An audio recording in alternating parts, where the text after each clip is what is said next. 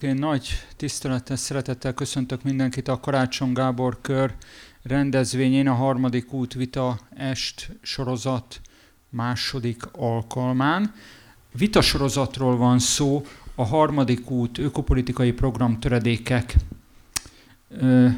kiadvány kapcsán, ami egyébként az ökopolitika.hu weboldalról letölthető, elolvasható, de még inkább itt megvásárolható, megnézhető. Ez a második alkalom, és a harmadik alkalomra két hét múlva kerül sor, október 27-én szerdán 17 órakor, ugyanitt a Kossuth Klub első emeletén, az értelmes egyetnemértés politikai kultúrája. Azt tervezzük, és ez már működött a múlt héten is, hogy minden egyes alkalom után követő héten rendezünk egy ilyen idézőjelbe tessék érteni after partit, ahol kicsit kötetlenebbül, és a jelenlévők, tehát a passzivit, itt passzivitásra ítéltetett jelenlévőket bevonva lehetne tovább szőni a vitafonalát.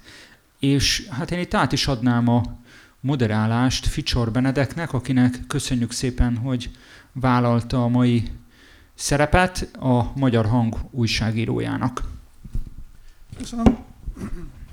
Ez most ilyen szó. Szóval köszönöm, én is üdvözlök mindenkit, és akkor legelőször is bemutatnám a, a vitaest résztvevőit.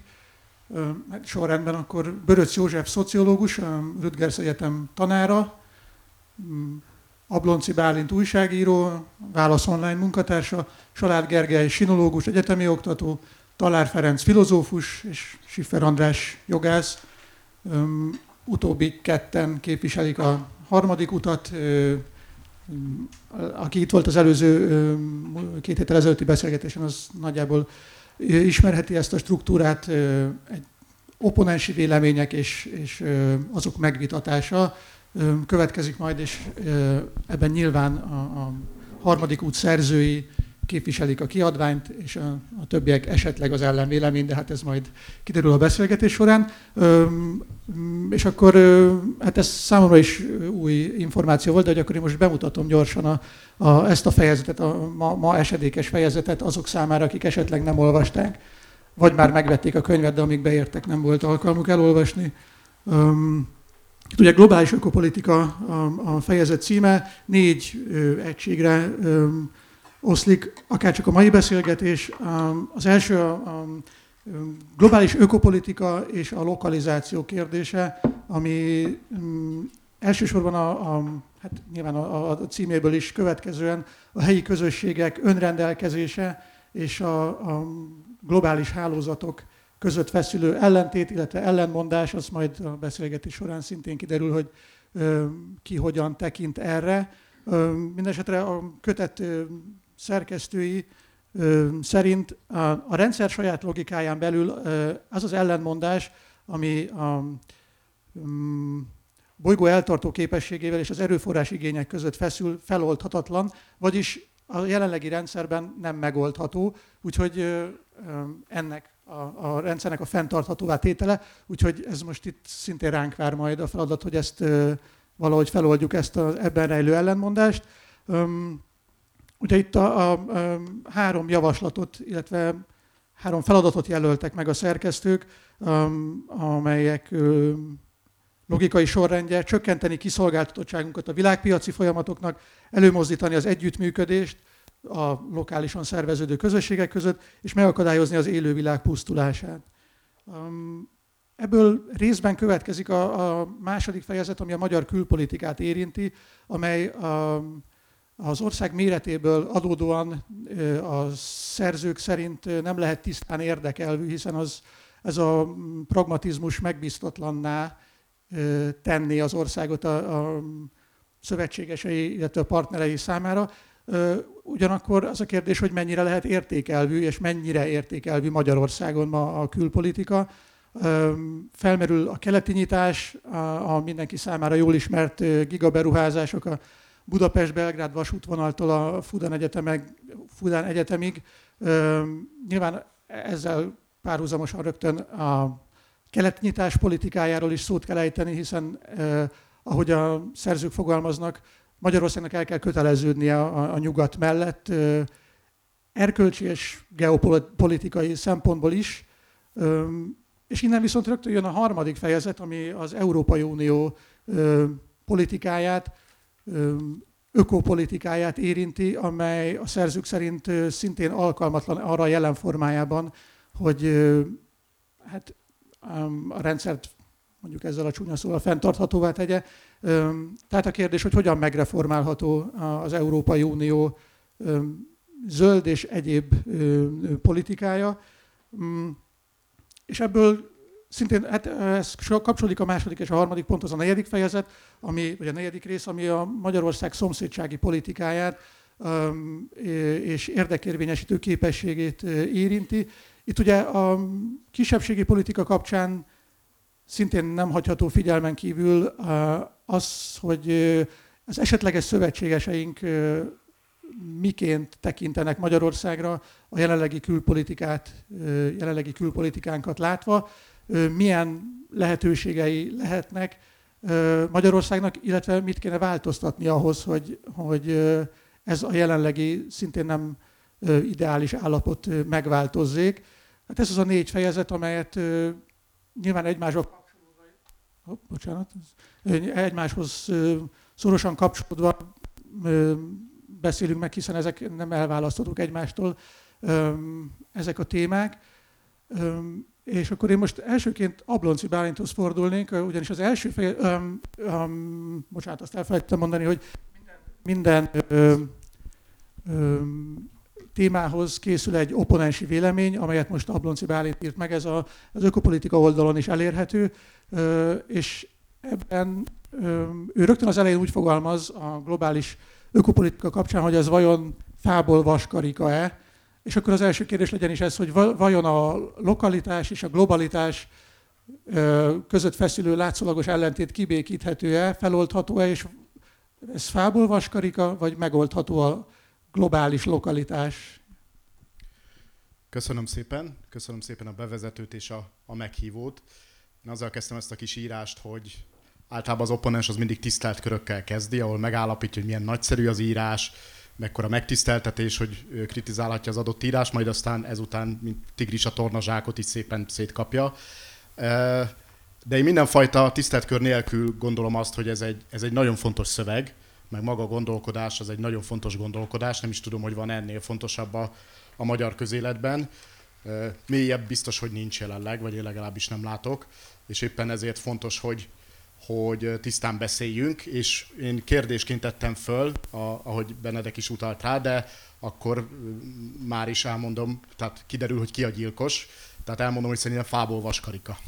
Tehát én úgy érzem, Lányi András kicsit cáfoló mosolyától kísérve, hogy a kívánatos lokalitás, összefogás és hálózatosodás jelenlegi viszonyok között megoldhatatlan, mégpedig azért, és nekem ez az első nagy kritikám a szöveggel, majd három pontba fogok erről beszélni. Az első nagy kritikám, hogy az erőt, mint a nemzetközi politika meghatározó tényezőt, az figyelmen kívül hagyja.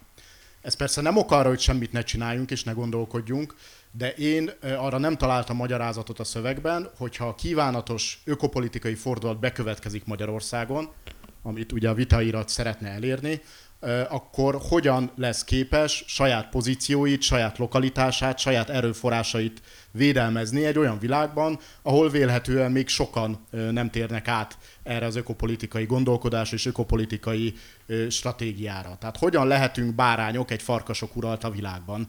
Nekem ez az első alapvető kérdésem. És ez szerintem azért is kérdés, mert azért a, a lokalitások, és, és tényleg szívemből szól a szöveg, ahol az alulról való kezdeményezést, az összefogást, a, a helyi dolgokat, hogy tényleg az iskolai menzákra meghatározott körből szerezzük be az alapanyagokat, vagy hogy mennyire abszurd, ugye ez nem a szövegben szerepel, csak friss példa, én Csepelen lakom, és a helyi szupermarketben marokkói szőlőt minden további nélkül lehet kapni most is. Tehát, hogy ezek valóban abszurd dolgok, de hogy hogyan tudjuk az egymást kizáró egyébként, vagy egymással sokszor ellentétes lokalitás érdekeket összehangolni.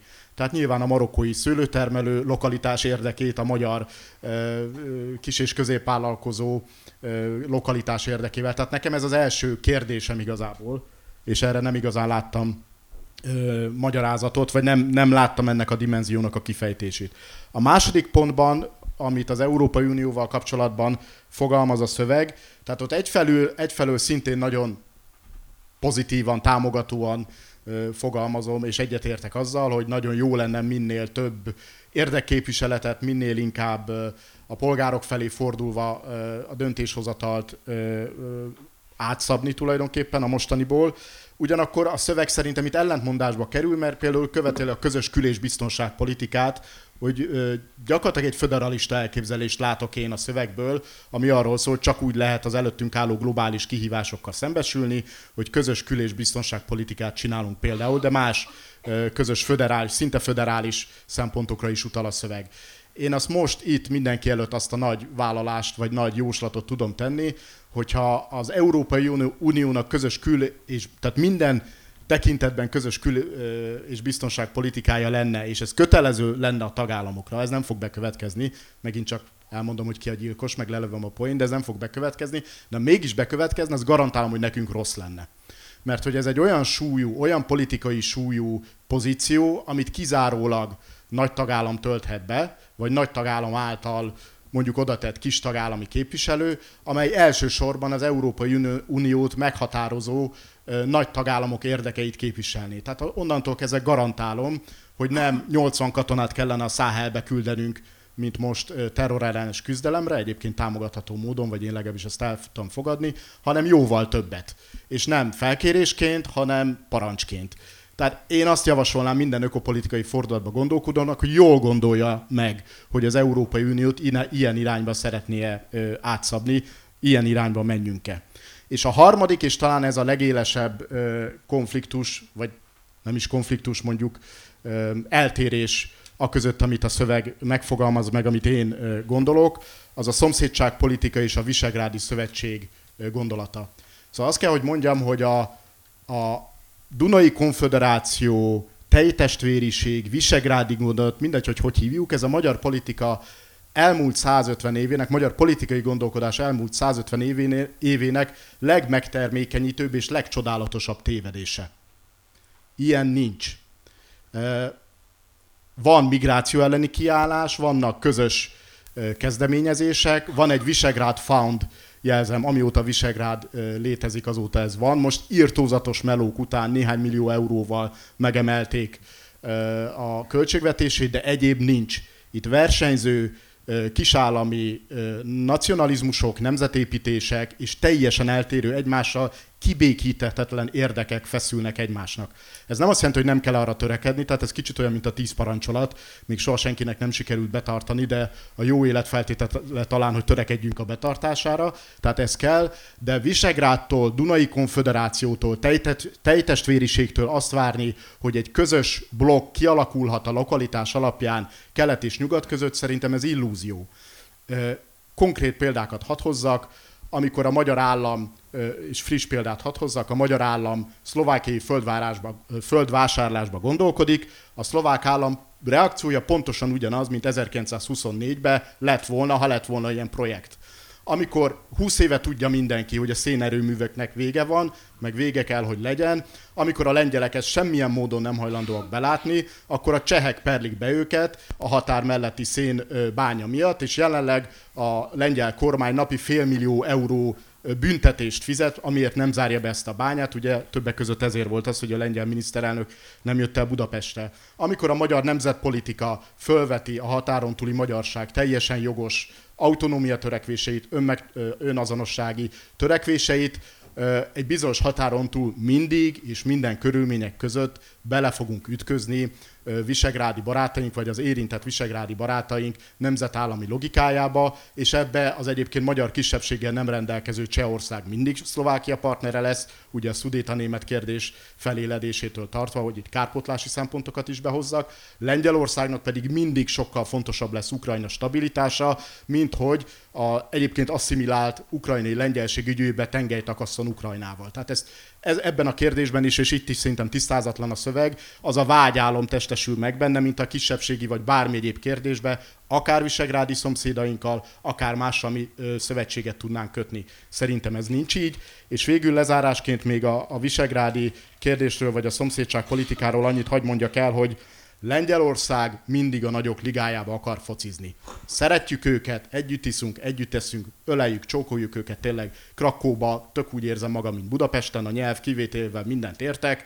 Amikor arról volt szó, hogy Visegrádi parlamenti közgyűlés jöjjön létre, a lengyelek furták meg végül. Miért? Mert nekik a Weimári háromszög a szintjük, ők angolokkal, régebben angolokkal, most inkább franciákkal, németekkel akarnak egy ligában focizni, ők semmifajta olyan intézményesülést nem akarnak, ami ezeket a terveiket veszélyezte, és ha intézményesülést akarnak, akkor az amerikaiakkal akarnak, ugye ez a három tenger kezdeményezés, ahol viszont amerikai támogatással van interkonnektor van, energiapolitika van, egy csomó minden, amit a Visegrádi együttműködésben az elmúlt negyed évszázadban semmi ilyesmit nem láttunk. Tehát zárásként ha megnézzük, hogy az északi tanács vagy a Benelux államok milyen szintű koordinációt, milyen konkrét projekteket, milyen intézményközi együttműködést tudnak és tudtak megvalósítani, és itt nem bezzeg nyugatozás zajlik, mert az északi tanácsban a balti államok éppen úgy benne vannak, a posztszovjet balti államok éppen úgy benne vannak, és ezt összevetjük azzal, hogy Visegrád milyen eredményeket tudott elérni, az európai parlamenti képviselőink vajon összeülnek-e delegációs ülésre, megint elmondom ki a gyilkos, nem ülnek össze, nincs parlamenti közgyűlés, nincsenek közös projektek, és valójában mindenki a saját mezőnyébe szeretne focizni, alkalmi koalíciókba működünk együtt. Tehát lezárva a dolgot, inspiráló a szöveg, szerintem nagyon fontos kérdéseket vet föl, viszont úgy érzem, hogy a realitás, az erőszempont és a, ez a típusú magyar vágyálom a közép-európai együttműködése lehetőleg a magyar nemzeti szempontok alapján, láss kisebbségpolitika, én ezt teljes illúziónak gondolok. Ettől még azt gondolom, hogy magyar középiskolákban lehessen szlovákból, románból érettségizni, minél több ember ezt megtesse, minél, minél több szomszédállami irodalmat fordítsunk le és olvassuk, minél többet járjunk Krakótól Belgrádig és Brassótól mondjuk Prágáig, de ne gondoljuk azt, hogy ebből bármi stratégiai szövetség, önálló lokalitáshálózat és hosszú távú együttműködés létre tud jönni. Köszönöm szépen! Köszönjük, és akkor sorrendben haladva kezdjük a lehetünk-e bárányok a farkasok között, és akkor Talár Ferenc vagy Sifer András válaszára lennék kíváncsi, hogy ez a globalitás és lokalitás párharc elképzelhető-e a Ablonci Bálint által említett módon, hogyan lehet, hogyan lehet megóvni a, a, a, a lokális szövetségeket?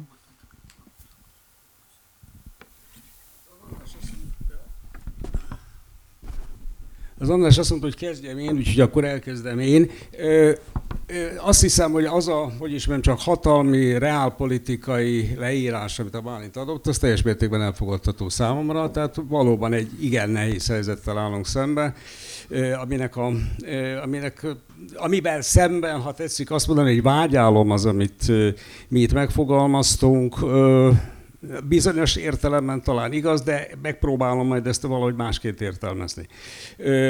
Az alapvető kérdés ugye az tulajdonképpen az volt, hogy gyakorlatilag hogyan lehet ezt az egészet megvalósítani, milyen gyakorlati lépések azok, amiken keresztül a célok elérhetők. Erre lehetne most persze azt mondani, hogy hát mi ezt azért nem fejtettük ki, mert ez nem arról szól, ez az értékekről szól, meg egy ilyen értéknyilatkozat, stb. stb. Majd a későbbiekben válaszolunk ezekre a kérdésekre. Én nem ezt az utat választanám, hanem inkább arra szeretném felhívni a figyelmet, hogy ez a, az egész programunknak, tehát a harmadik út programjának van egy ilyen sajátos paradoxona. Ez a paradoxon ez abban áll, hogy egyrészt, ha megnézzük, akkor ez, azt, ez egy rendkívül radikális program egyrésztről.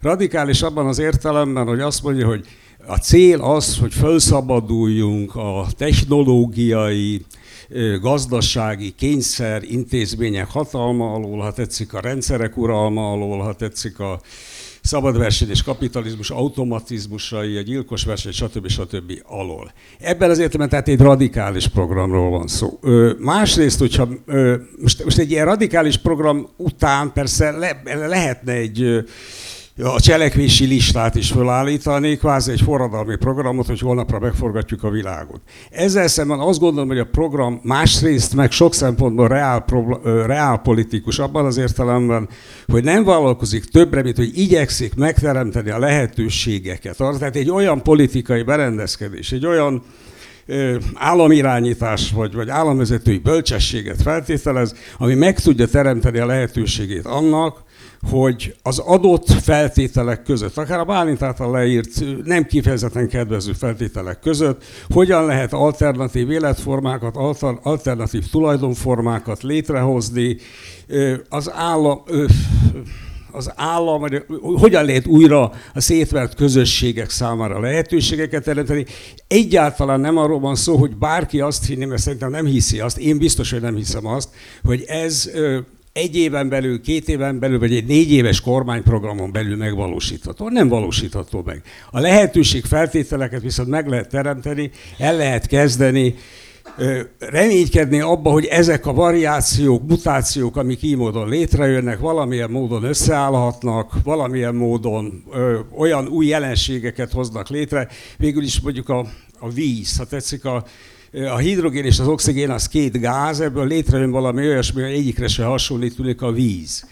Ugyanígy a különböző variációkból és a különböző mutációkból létrejött valami olyasmi, ami hosszú távon egy, egy más kibontakozást tesz lehetővé. Még egy valamit gyorsan lezárom magam részéről ehhez az egészre szeretnék hozzátenni. Egyáltalában nem gondolom az, de erre majd egy más ponton érdemes visszatérni, hogy Európa lenne az a földrész, eh, ahol eh, mondjuk akár a zöld ügyek kérdésében döntő változás eh, története, tehát ha tetszik, ez az a, ez az a föld, ahonnan ki, ki fog virágozni valami új zöld politika, ami nem jelenti azt másrészt, hogy nekünk ne, lenne, ne, ne, ne lennének itt feladataink. Hát ennyi.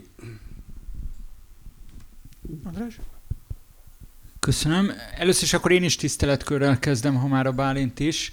Én nagyon szépen köszönöm mindhármótoknak, hogy elfogadtátok a felkérésünket egyrészt a mai napra, illetve hogy az oponensi véleménnyel megtiszteltél, megtiszteltetek, vagy meg fogtok tisztelni minket. Meleg Attillát hirdettük még meg ide mellém a pódiumra, akinek gyorsan most repülőre kellett szállnia még ma akkor a délután. Meleg Attilának a hozzászólását viszont reményeim szerint pár napon belül az internetes felületünkön, az ökopolitika.hu-n, illetve a Facebook oldalunkon meg lehet majd hallgatni, meg lehet majd nézni. Talán úgy illett volna mai nap is, ahogy két héttel ezelőtt Lányi András megtette, hogy egy picit azért, mintha mi sem történt volna két héttel ezelőtt, két mondatot szólok arról, hogy egyáltalán ennek a kiadványnak mi a célja. Ez már a Bálintra reflektálnék, tehát minden kritika előtt meghajolva azért szerintem hasznos, hogyha először a, hogy úgy mondjam, az abstrakciós szintet megpróbáljuk belőni. Lányi András az egyik felvezetését egyszer pár hónappal ezelőtt úgy kezdte, hogy Magyarországon vannak pártok, amiknek nincsenek programjaik, nekünk nincsen pártunk, de van programunk. Az egész kiadványnak, könyvnek az az ambíciója, hogy függetlenül az aktuál politikai megfontolásoktól tegyük ki azokat a jelzőbójákat, amik segítenek az eligazodásban, hogyha meg akarjuk menteni a saját földünket, adott esetben a sok saját földön keresztül az egész bolygót, akkor nagyjából milyen közpolitikai intézkedésekre lenne szükség itt Magyarországon. Hmm. És itt a nagyjából hangsúly van, mert köztünk is volt egy billegés a kötet írása, szerkesztése kapcsán, hogy mennyire menjünk bele részletkérdésekbe. És aztán arra jutottunk, hogy ennek a kiadványnak annyi az ambíciója, nem kevesebb, de nem is több, hogy a fő irányokat, ezeket a bizonyos jelzőbójákat tegye ki. Természetesen én elfogadom, és a dolog természetéből adódónak tartom azt a, ha úgy tetszik, kritikát a Bálintól is, vagy amit én kiéreztem a Bálint írásából, meg most a szavaiból, mert voltam olyan szerencsés, hogy már előre olvastam, hogy némiképpen néhány ilyen közpolitikai célkitűzés, nem csak amiről a mai nap beszélgettünk, picit ábrándosnak tűnik. Én ezzel úgy vagyok Bálint, ahogy itt a felvezetőd végén te is fogalmaztál, hogy egy kicsit olyan, mint a tíz parancsolat. Valóban tűzzük ki, hogy legalább tisztában legyünk azzal, hogy mitől térünk el, vagy mit nem tartunk be. Tehát én ezt egyáltalán nem szégyelem, hogy egy hosszú távú, tehát nem feltétlenül a következő egy-két évről szóló programnál, programtöredéknél, ott jelzőbójákat helyezzünk ki, abban a tudatban, hogy könnyen lehet, hogy a bójához nem fogunk most belátható időn belül elérni. Ami ennek kapcsán a konkrétumot illeti, tehát ami itt a Benedek kérdésében is megfogalmazódott, itt gyakorlatilag egy olyan ellentétpárt festett most itt szóban is fel a Bálint, hogy a lokalitás és az erő az nem egymást kizáró kívánalmak fogalmak-e.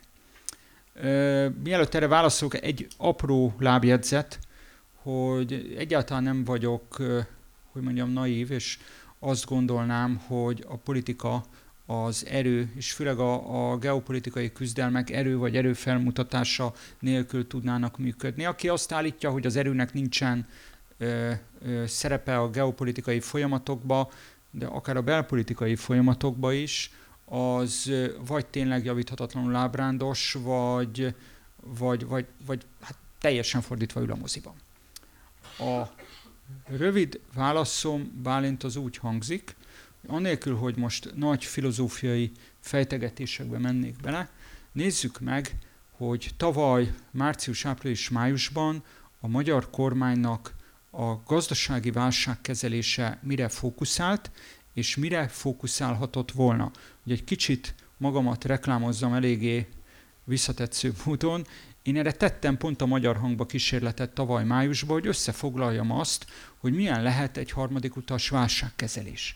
Arra szeretnék kiukadni, hogyha például egy ilyen kívülről előidézett gazdasági válság esetén, mint a Great Lockdown, érzékeli egy felelős kormány azt, hogy emberek, amikor ezek a nagy ellátási láncok megszakadnak egy pillanat alatt, alapvető közszükségleti cikkekből hiány van a polcokon, olyanokból is, amiket Magyarország 30-40 évvel ezelőtt még képes volt előállítani, amikor a nagy ellátási láncok megsérülnek, akkor pillanatokon belül képes leállni az egész nemzetgazdaság, akkor talán el kellett volna és el kellene kezdeni a magyar gazdaság szerkezetének az átalakítását. El, először is igen, úgy, hogy a kicsit megerősítem, a helyi gazdaságot megerősítem. Kettő, megkezde, meg kellett volna kísérelni, újjáépíteni azokat a termelő kapacitásokat Magyarországon, amikben egyébként termelési kultúrával rendelkezünk, még így a rendszerváltás után három, lassan négy évtizeddel. Magyarul a válaszom az úgy hangzik, hogy ha van erős lokalitás, akkor kicsit leegyszerűsítve a lokalitás erősödésével ö, fordított arányban ö, csökken a függőséged a globális ellátó láncoktól. Tehát minél inkább erősíted a lokalitást, akár az országon belül, akár a nemzetállamot, mint lokalitást, a nemzetgazdaságot, a termelő kapacitások újjáépítésével, annál kevésbé vagy kiszolgáltatva külső tényezőknek. Ez a válaszom az erő-lokalitás dilemmára. És bár azt a két héttel ezelőtti eseményen megfogadtam, hogy kevésbé leszek konfrontatív, mint az akkori moderátor, aki kénytelen volt magára ölteni a az opponens szerepét is, de azért most mindenképpen szeretném, és akkor most Böröc Józsefhez fordulnék, hogy ez mennyire tűnik mondjuk hitelesnek, vagy, vagy, vagy gyakorlatban megvalósíthatónak, hogy ezek a bizonyos lokális hálózatok, amiről most András is beszélt, ezek, ezek úgy álljanak össze hálózattá, hogy az, az egy globális rendszert képezze, mert enélkül, illetve ez is a kérdés, hogy vajon enélkül is lehet-e, ha csak ha magukra maradnak ezek a ezek a lokális kezdeményezések, akkor vajon ez válhat-e átfogóvá, és elérhetnek-e bármilyen eredményt? Köszönöm szépen a kérdést, meg a meghívást is. És most előre elnézést kérek, én rendkívül vizuális alkat vagyok, és egy csomó mindent könnyebben, úgy érzem, könnyebben tudok elmondani, hogyha megmutatom. Úgyhogy egy ponton majd át fogok pörgetni néhány diát. Bevezetőként azt mondanám, hogy nagyon sokat tanultam ebből a szövegből. Egyrészt arról, hogy milyen nagyon jól gondolkodtok, és tehát azt úgy hogy nem találtam magam, hogy 80%-ban egyetértek azzal, amit mondtok, és ez nem kevés, mert olyan, amit én saját magam írok, az se több, mint olyan 85 százalék, tehát ugye, ugye elég közel van ugye a saját teljesítményemhez át. Ugyanakkor időről időre hát így belevörösödtem az olvasásba, kicsit így el, el, elöntött valami, és aztán rájöttem a végére, hogy a probléma valószínűleg az, azzal hozható összefüggésbe, hogy egy politikai szöveg és értéknyilvánításokat tartalmaz, én pedig én már nem tudom, hogy valószínűleg már javíthatatlanul én, én, én tudós szeretnék lenni, és én nem, nem, tehát az, máshogy, néz, máshogy nézem ezt a dolgot valahogy. Ennél fogva azon meditáltam, hogy jó, de akkor hogy tudok értelmesen hozzájárulni a mai estéhez, és úgy gondoltam, hogy talán azt tenném, hogy van nekem is néhány, hogy mondjam, a szövegre vonatkozó kritikai megjegyzésem, például most itt míg el nem felejtem azért a keleti despotizmust, azt kihagynám a következő verzióból, hogyha rám hallgattok, abból jó nem, nem sül ki, saját fejünkre nézve ebből a szövegből, de most ez mellékszál. És ezért úgy gondoltam, hogy talán amit megpróbálnék mutatni, azok ilyen az én kis jelzőbójáim lennének. Az első kiinduló pont az, az az lenne, hogy van olyan érzésem, hogy bizonyos dolgok nem derülnek ki a szövegből, amelyeket tudnunk kéne ahhoz, hogy igazán jól tudjunk gondolkodni ezekről a dolgokról. Úgyhogy rögtön ott is kezdeném. Hoppá. Nem tudom, hogy milyen gombot kell itt. Á, megvan. Először is ott kezdeném, hogy eh, nem tudom mennyire világos a jelenlevők számára az összefüggés az ökológiai katasztrófa eh, és a globális elosztási rendszer eh, struktúrái között. Tehát ugye van egy létezik emberiség, termel, előállít értéket, ezt az értéket elfogyasztja. A kettő között van az elosztási rendszer. Ez eddig még gondolom elég triviális. A kérdésem, hogy mennyire világos a számotokra, az arra vonatkozik, hogy az mennyire van meg, hogy az emberiség történetében nagyjából ugye a 16. század elejéig körülbelül így nézett ki a, a jövedelem egyenlőt, egyenlőtlenség tehát ez, ez konkrét, ezek konkrét adatok, most ezt hagyjuk, hogy ne menjek bele a technikai részletekbe. Tehát gyakorlatilag egy igen szűk sávon oszlott el a világ eh, különféle társadalmainak átlagjövedelme. Természetesen azokon belül óriási eh, különbségek voltak, de globális egyenlőtlenség, ami ugye azt jelenti, hogy az egyes országok, vagy birodalmak, vagy királyságok, vagy tudom, eh, közötti egyenlőtlenség, az szinte, hát ez nem volt, tehát nem volt számottevő. Na. És akkor elérkezünk a kapitalizmus kialakulásához. Ezek egy brit gazdaságtörténésznek az adatai, szerintem ezt nem kell magyarázni. Akkor még ki is egészítem. Tehát ugye nagyjából ez a, azóta is az eloszlás, tehát körülbelül ebbe a fels, tehát a, a, a, két, a középső sáv ugye az a világ átlag fele és kétszerese között levő átlag jövedelmi országok, a többi alatta és fölötte. Ezek az arányok, ezt hívjuk ma, hogy mondjam, a globális kapitalizmus elosztási rendszerének. Miért érdekes ez? Hát azért, mert ez ugyanannak a folyamatnak a terméke, aminek a következménye az ökológiai katasztrófa is. Tehát a kettő nem egymással független, és nem véletlen egybeesés. Mutatok mást. Ez egy mondjuk a széndiokszid emisszióra vonatkozó becslés. Ugye itt a, a szélen ugye 1750 van, az, az derül ki belőle, hogy nagyjából ugye 1880-1900 között indul meg fölfelé. Egyébként egy kitűnő, csodálatos eszékötetet akartam itt még reklámozni, egy Amitav Ghosh nevű bengáli, Brooklynban élő bengáli írónak, a, aki egyébként regényíró, a kiváló eszékötete a, erről a témáról, ha bárkit érdekel, csodálatos angol nyelvgyakorlási lehetőség is egyébként. Nagyjából erről szól, csak sokkal szellemesebben és szebben, mint ahogy én meg tudom fogalmazni. Ezt most úgy rá, ráteszem, hogy nagyjából, bocsánat,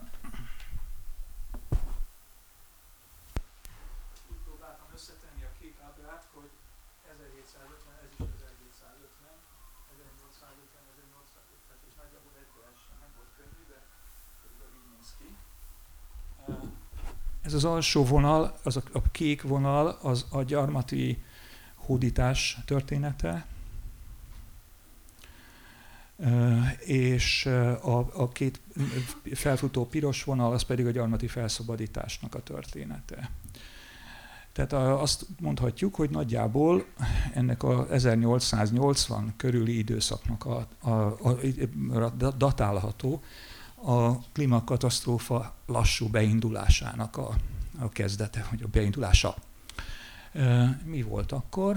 Hát az nagyjából a berlini Afrika konferencia időszaka, amikor a, ugye a latinamerikai volt gyarmatok már addigra felszabadultak, tehát ugye Latin Amerika felszabadulása lezajlott körülbelül akkor, mint a mi 48-unk, tehát 1800 és 1850 között durván. És a világ újrafelosztását az európai nagyhatalmak Berlinben egy, egy, egy ilyen asztalnál így néztek ki, nem tudom mennyire vehető ki hátulról, de hát szóval a tárgyaló asztalnál egy, egy, egy, a háttérben egy óriási Afrika térképpel, és ilyen hosszú botokkal így mutogatva oldották meg. Tehát megkérdezik, itt mi van? Hát én nem tudom, itt mi van. Hát ez akkor nincs ott senki? Van itt valami? Nem. Hát akkor, le, akkor mi kérnénk, jó? Jó, és akkor, de most ez miért, hogy függ ez össze? Hát azért, mert az egész történet innentől kezdve a globális erőforrás lerablásról szól. Semmi más nincsen, csak ez van. A klímakatasztrófa ebben az értelemben szervesen összekapcsolódik az erőforrás lerablással, vagyis összekapcsolódik a kolonializmus történetével, és összekapcsolódik a kapitalizmus, mint működési mód történetével. Miért olyan fontos ezt hangsúlyozni itt? Azért olyan fontos itt két dolog miatt. Az egyik általában hiányolom, mondtok ilyeneket a kapitalizmusra nézve kritikai megjegyzések kihámozhatok a szövegből, de én messze nem érzem hogy mondjam, a téma fontosságához méltónak a, a mértékét. Tehát ugye azt, azt ne felejtsük, én most itt szeretném így ilyen nagyon teatrálisan jelezni minden jelenlevőnek, hogy, hogyha, hogyha meg akarjuk menteni az emberiséget a klímakatasztrófával összefüggő összeomlástól, öko összeomlástól, akkor a kapitalizmust kell túllépni. Én nem tudom, hogy hogyan, de ez a feladat.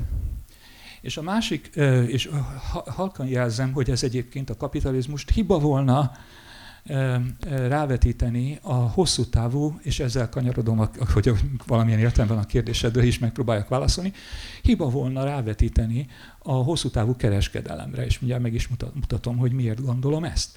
Nagyon is lehetséges, és nem csak lehetséges, hanem ezer évekre terjedő történelme van annak, hogy az emberiségnek sikerült úgy hosszú távon kereskednie, hogy nem járt nem okozott klímakatasztrófát, nem hozott létre globális egyenlőtlenséget, nem jött létre kapitalizmus belőle. Ez 200-ban. Ez egy, egy kínai Shen Fu Wei nevű történész jegy, jegy, által jegyzett könyv, hogy kiírta, azt persze nem tudom, Pe- Peking kiadásot vettem angol nyelvű. Az ugye a címe, hogy Kína öt nagy találmányának nyugati terjedése 200-ban, 200 időszámításunk szerint 200-ban. Nem tudom, felismeritek a, a, a kontinenseket itt a történetben, itt a bal felső vége az ott Európa, és jobb, a jobb széle Afrika is benne van, stb. Jó? Ez 13. század, 10 egymástól elkülönült, funkcionálisan differenciálódott és jól működő kereskedelmi hálózat létezett a világban a kapitalizmus kialakulása előtt 300 évvel.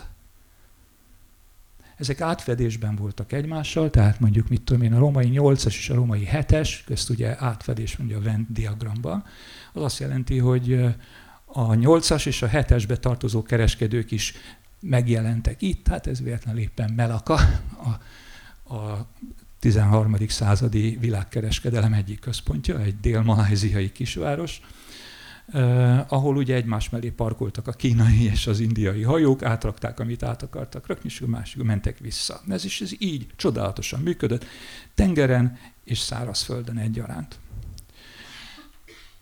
Nem volt háború forrása, nem volt, nem hozta létre a kapitalizmust, nem jött létre vad globális egyenlőtlenség, és mindezek összefüggésében nem állt elő klímakatasztrófa. Hozzáteszem egyébként, hogy borzasztó egyenetlen volt az eloszlás az ipari civilizációnak ebben a rendszerben. Kína mindent vitt konkrétan.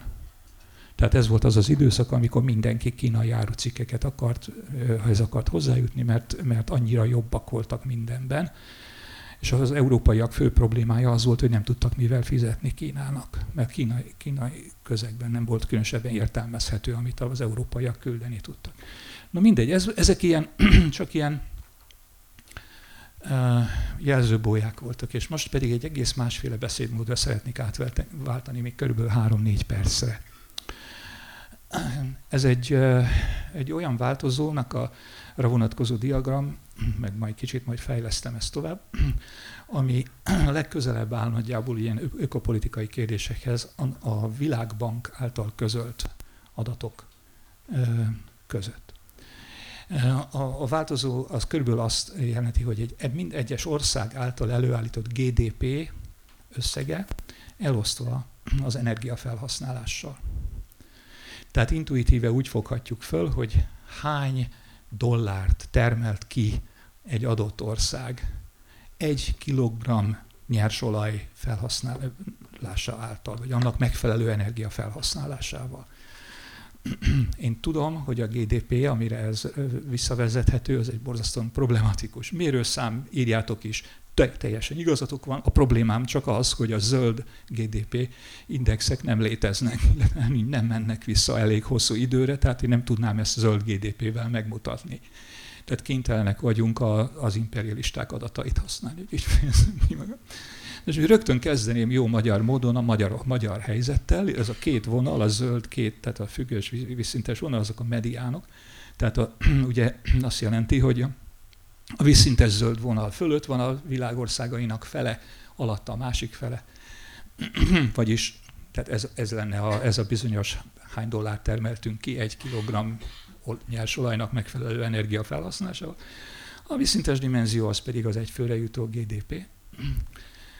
Ismét csak a zöld vonal, ugye a medián, tehát attól a függőleges vonaltól balra van a világ egyik fele, jobbra a másik fele. Most én Magyarországot kez, azzal kezdtem, hogy oda elhelyeztem. Ez, ez, hogy is van, ez 1990-re szóló adat, igen. Elég rossz egyébként az adat fel, tehát nagyon lassan jönnek át az adat, ennél sokkal újabb nincs. Ezek a kapitalista, azok az országok a világon, amelyek soha nem voltak államszocialisták. Itt nagyjából meg is állhatnék egyébként, mert ez a fekete vonal, amit láttok ott, az a regresszió, vagyis az azt jelenti, hogy ebből az országok ezen eloszlásából ez a legvalószínűbb viszony az egyfőre jutó GDP és az energiahatékonyság között. Mi mit, jel, mit tudunk ebből meg? Semmi viszony nincs. Tehát, hogy ez egy vízszintes vonal, az azt jelenti, hogy a legszegényebbek és a leggazdagabbak között is az átlag az körülbelül ugyanaz. Na most ezt itt meg, az, megállnék egy picit, hogy én nem tudom, nyilván nem érzitek át, nem ebben van, azt nem érzi, nekem még most is egy mondom, hát végigfut a hideg a hátamon, mert gyakorlatilag olyan változó nincs a világon, amire ne lenne valami viszony az egyfőre jutó jövedelem és a másik változók között. Hát sikerült itt találni egyet. Ez rendkívül fontos. Mert mit, mit árul ez el számunkra? Ez azt árulja el, hogy egyöntetűen van vagy nincs a világon válasz ezekre a kérdésekre. Tehát a, a legszegényebbek, közepes jövedelműek és a leggazdagabbak ugyanúgy szór, szór, szóródnak, és nincs kezükben a, a végső tudás. Ez, ezt lefordíthatom úgy is a mi nyelvünkre, hogy óriási lehetőségünk van, hiszen az a tény, hogy nagyjából középjövedelmi az ország a világban, nem okoz hátrányt. Nem tudom, értitek-e, mit akarok ezzel mondani, hogy csak rajtunk múlik. Hát nem csak, de ez egy nagy vonalakban. Ha kisi eszünk lenne, akkor már följebb lennénk. Mindjárt mutatom is, hogy mit értek az alatt. Ez a volt államszocialista országok, két csoportban, az a, a folyamatos vonala volt Szovjetunió, a szaggatott vonala volt a többiek. Nagyjából ugyanaz, egy kicsit jobb, jobb a, a, a, a többiek, tehát Kelet-Közép-Európa volt, Jugoszlávia és a több, harmadik világbeli volt szocialista országok egy kicsit jobban függnek a, a jövedelemtől, de az nem, nem, nem igazán nagy dolog. Na most innentől, itt engem egy dolog érdekel. Bocsánat, még egyszer oda kell, hogy menjek ehhez a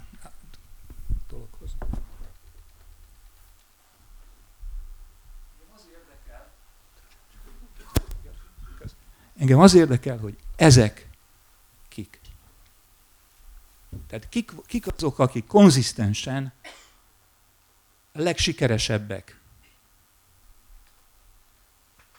abban a játszmában, hogy az energiafelhasználásukat átfordítják jövedelemre. Nem tudom, érték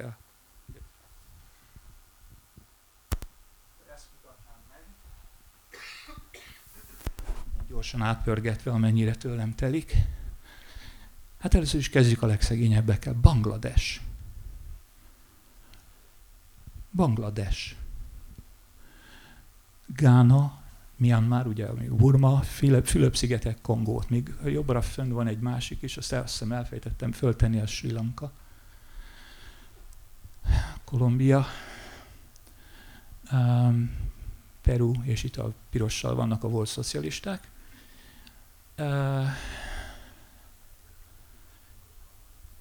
Egyikiket sem írná le senki úgy, hogy high-tech paradicsom, Szerintem soha eszetekbe nem jutott az, hogy példát kéne venni Panamáról. Most az kétségtelen, hogy Panamának vannak bizonyos strukturális sajátosságai, például ilyen vékony, hosszú ország, közepén van egy csatorna, a szállítás meg van kicsit oldva. Tehát, jó, de mondjuk például Banglades esetében ez már, mondjuk például ez már vagy Fülöp-szigetekre, ez már nem mondható el. Tehát azért vannak nálunk nagyobb, jóval komplexebb, hogy mondjam, földrajzi hogy mondjam, helyzettel működő országok is.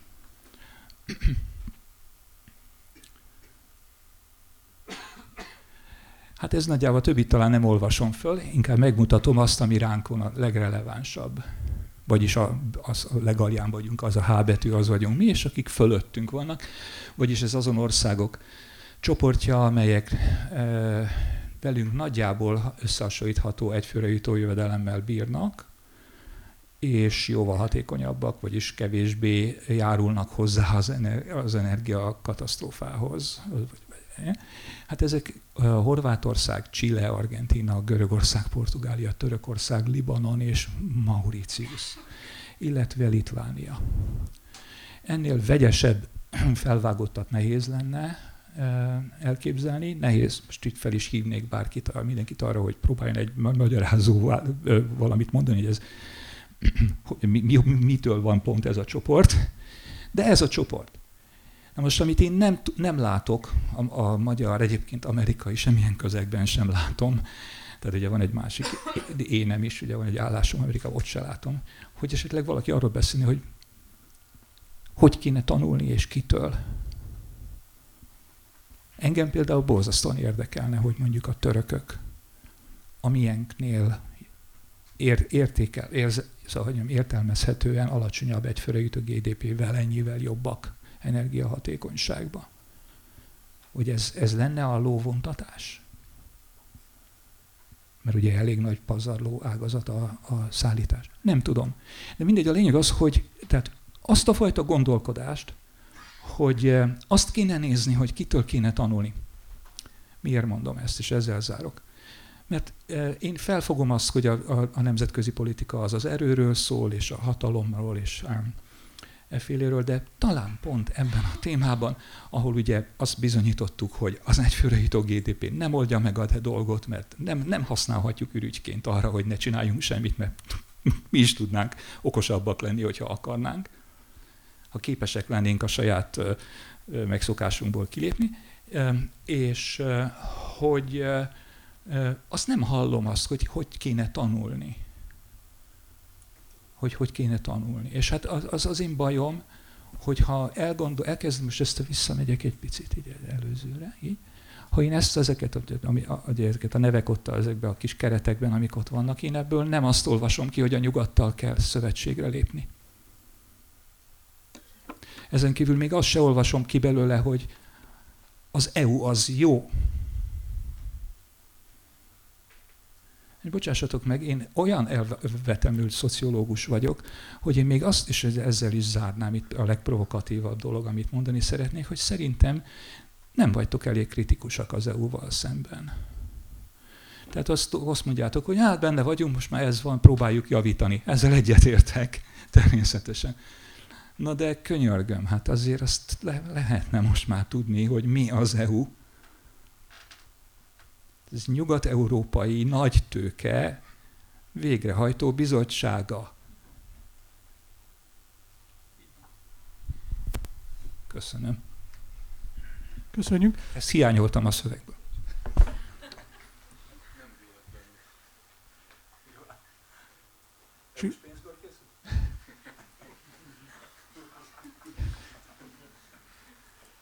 És akkor ezzel át is térhetünk a második, harmadik fejezethez, a magyar külpolitika és az EU.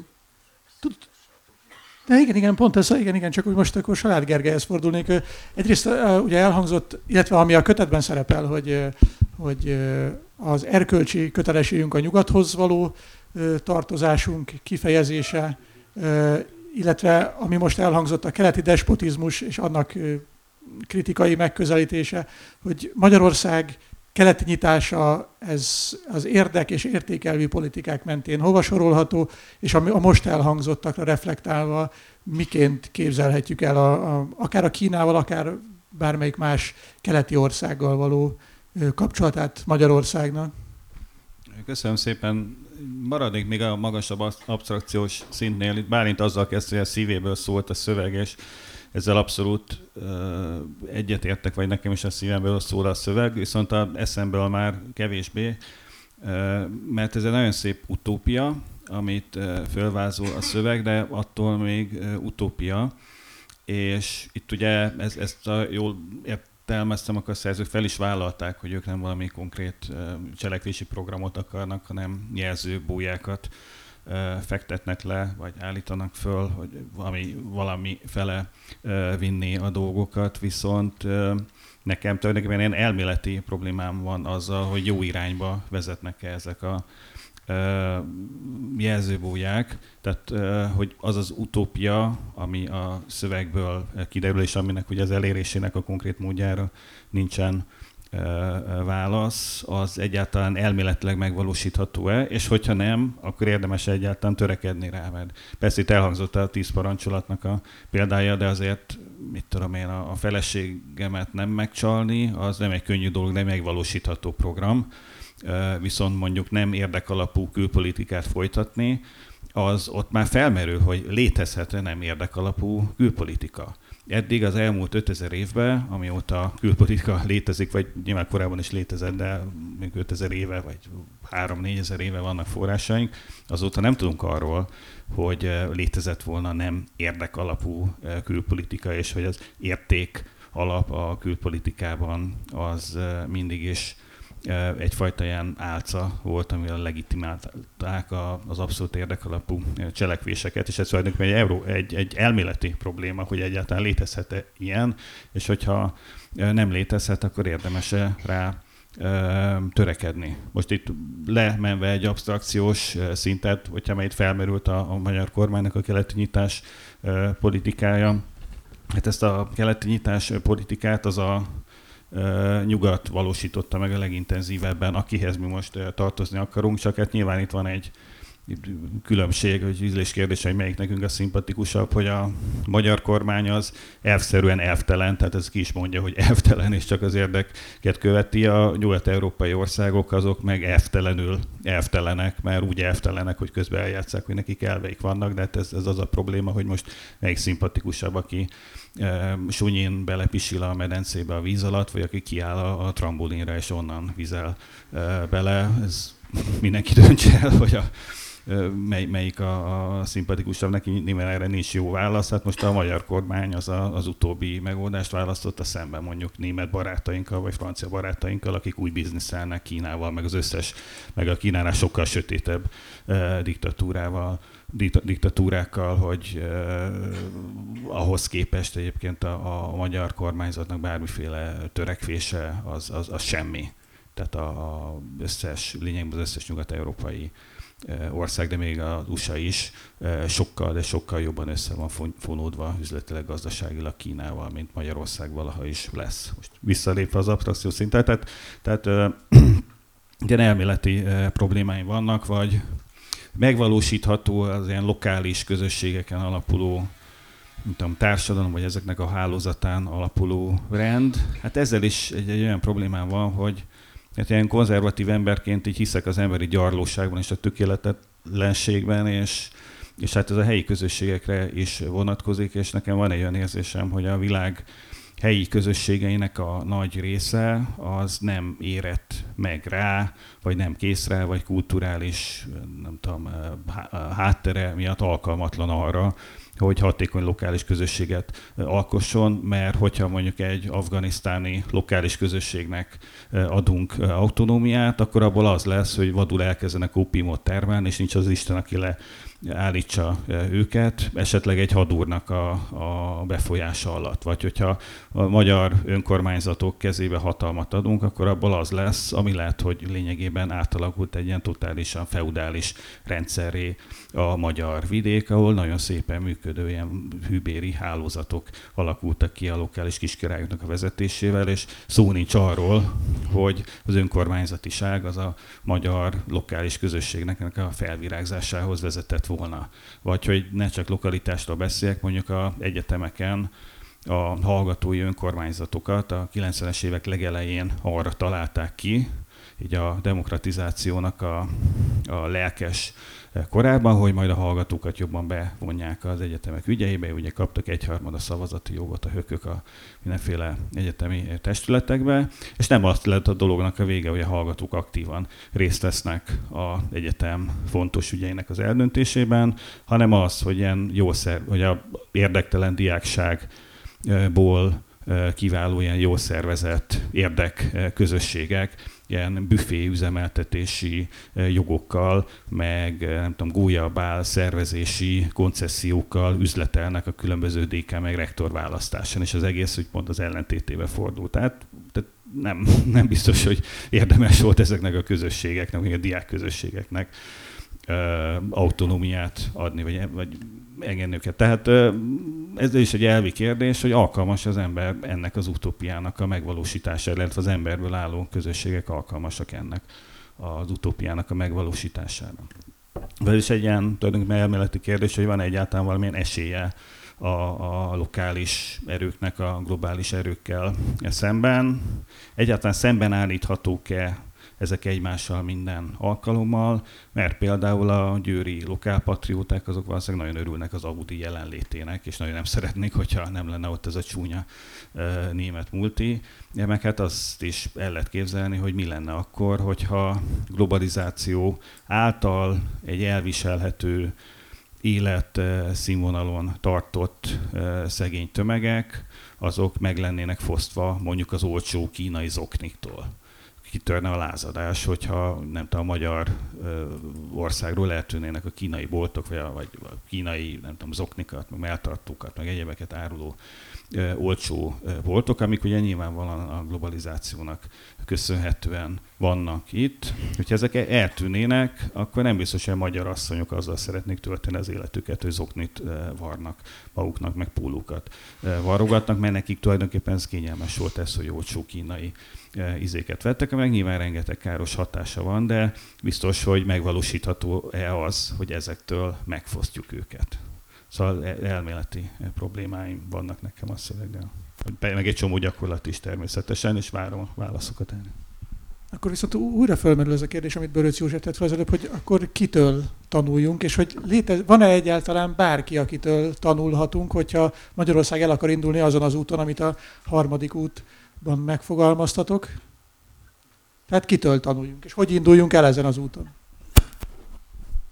Hát most én azt javaslom, hogy tanuljunk Böröc Józseftől, tehát mindesetre mutatott egy olyan lehetőséget, ami egyébként teljesen váratlan volt, és érdemes rajta gondolkodni, de ö, ö, ö, én ö, jó, először is azzal kezdeném, hogy teljesen egyetértek azzal, hogy a keleti despot, nekem is szemes szúrt most olvasva, hogy ez, ez, ezzel jó, jó, nem árt óvatosan bánni. A másik, ugye a kolonializmus és kapitalizmus és egyetlen kapitalizmusnak a problémája. Teljesen nyilvánvaló, hogy a modern nyugat-európai kapitalizmus és a kolonializmus között szoros összefüggés van. Egyébként nem a reklám, nem fizettek érde, de jegyezem meg, hogy Börös Józsefnek van egy egészen kitűnő könyv, az Európai EU és a világ. Ugye ez a címe. Amit mindenkinek ajánlok olvasni, mert tényleg egy egészen kitűnő, és hogy úgy mondjam, szemet felnyitó írásnak tartom, vagy könyvnek, könyv. De ami a kapitalizmust illeti, e, e, ebben hát nem kevés vitánk volt a, a szöveg megírása során, hogy hogyan is viszonyuljuk ez, és hát ebben az értelemben vannak itt, hogy ismerem csak talán nem elég világosan megfogalmazott, vagy hát nem véletlenül esetleg kétértelmű megfogalmazások. De nem, nem érdemes itt most belemenni a kapitalizmus fogalmába, mert ez, ez, ez nagyon messzire vezetne, és teljesen értelmetlen lenne itt most ezzel foglalkozni. De azért annyit hagyd mondjak, hogy, hogy mondjuk Hát Webernél ugye mind magától értjük, hogy a modern kapitalizmus mellett, tehát ez direkt hangsúlyozza, van egy régi kapitalizmus, a kapitalizmus hagyományos formái is, hogy Asszíriában vagy Babilonban is létezett, ha tetszik, kapitalizmus, nem, nem csak, hogy pénz létezett és kereskedelem, de váltó is, és, és, és kamat is, ha tetszik, hát nem bankrendszer természetesen nem, de a kapitalizmusnak léteztek olyan formái, amik, hát amit a kapitalizmusnak pénz pénzszerzés, vagyonnövelés, ha tetszik, tőkenövelésre irányuló tevékenység. Na most abban az, az hiszem, hogy az igazi választóvonal az az, mondjuk Proderre lehet nyilatkozni, vagy, vagy, vagy, vagy jó, hivatkozik, mindegy.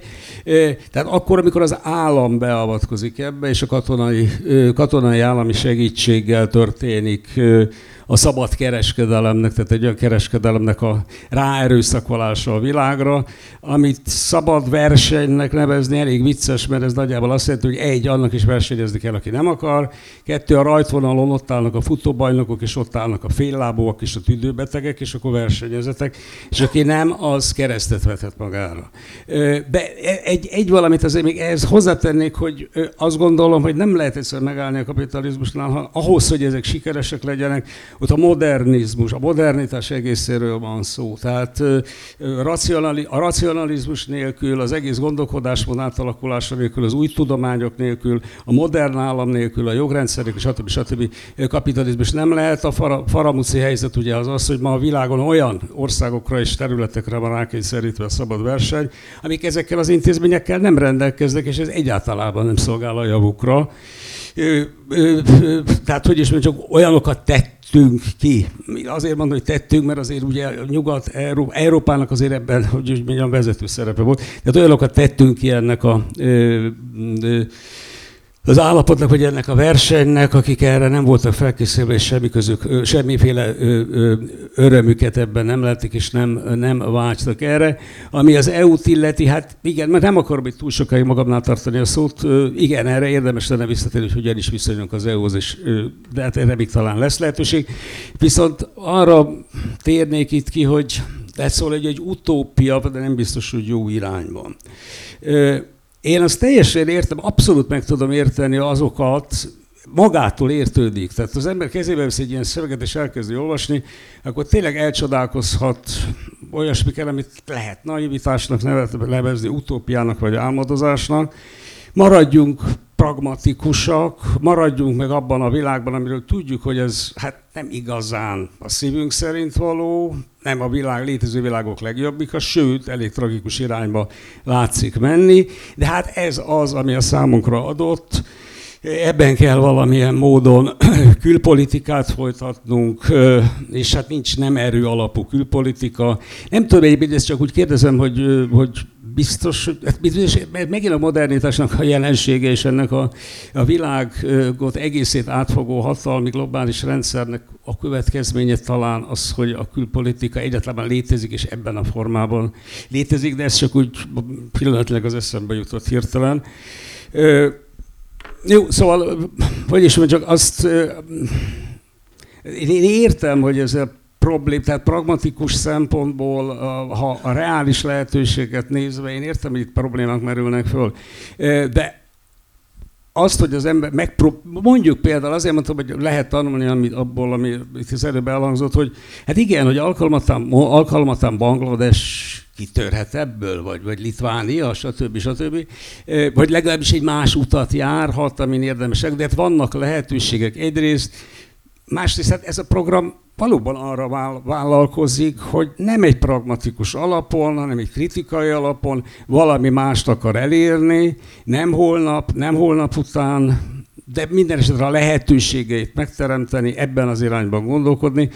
Én nem hiszem, én nem tartom, ha tetszik rossz iránynak, miközben tökéletesen egyetértek azzal, hogy vannak rossz lokalitások is. Tehát alkalmattán egy közösség miért ne lehetne most nem tudom, milyen jelzőt találják, retrográd, belsőleg végtelen ellenszemes, stb. stb. Igen, tehát önmagában a lokalitás, a helyi közösség, ha teszik bizonyos, bár a közösségnek valószínűleg van egy normatív jelentése. Jó, tehát ezzel, ezt a problémával én teljesen egyetértek.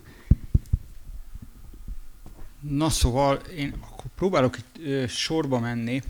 Először még mindig a Bálintnak a lokalitás versus er, versus erő felvetésére reagálnék, de úgy, hogy már egy kicsit a Böröc tanár úrnak a előadására is kitekintenék. Tehát elnézést, nem időt akarok rabolni, csak van egy nagyon friss mai élményem.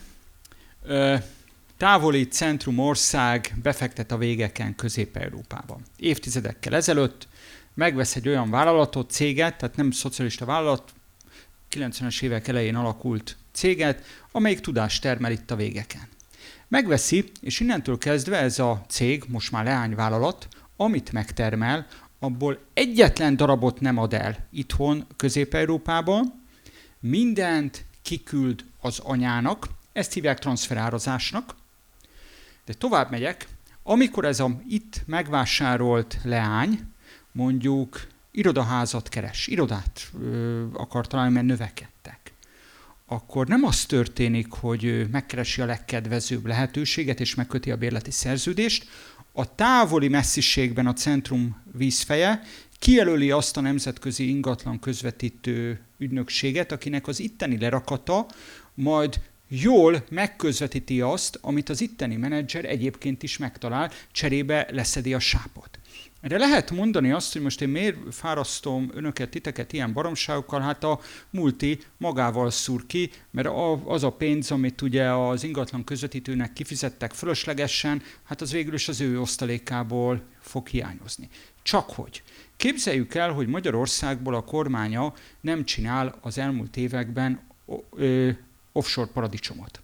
Akkor azt jelenti, az azt jelenti, hogy az osztalék az bizony kőkeményen adózik.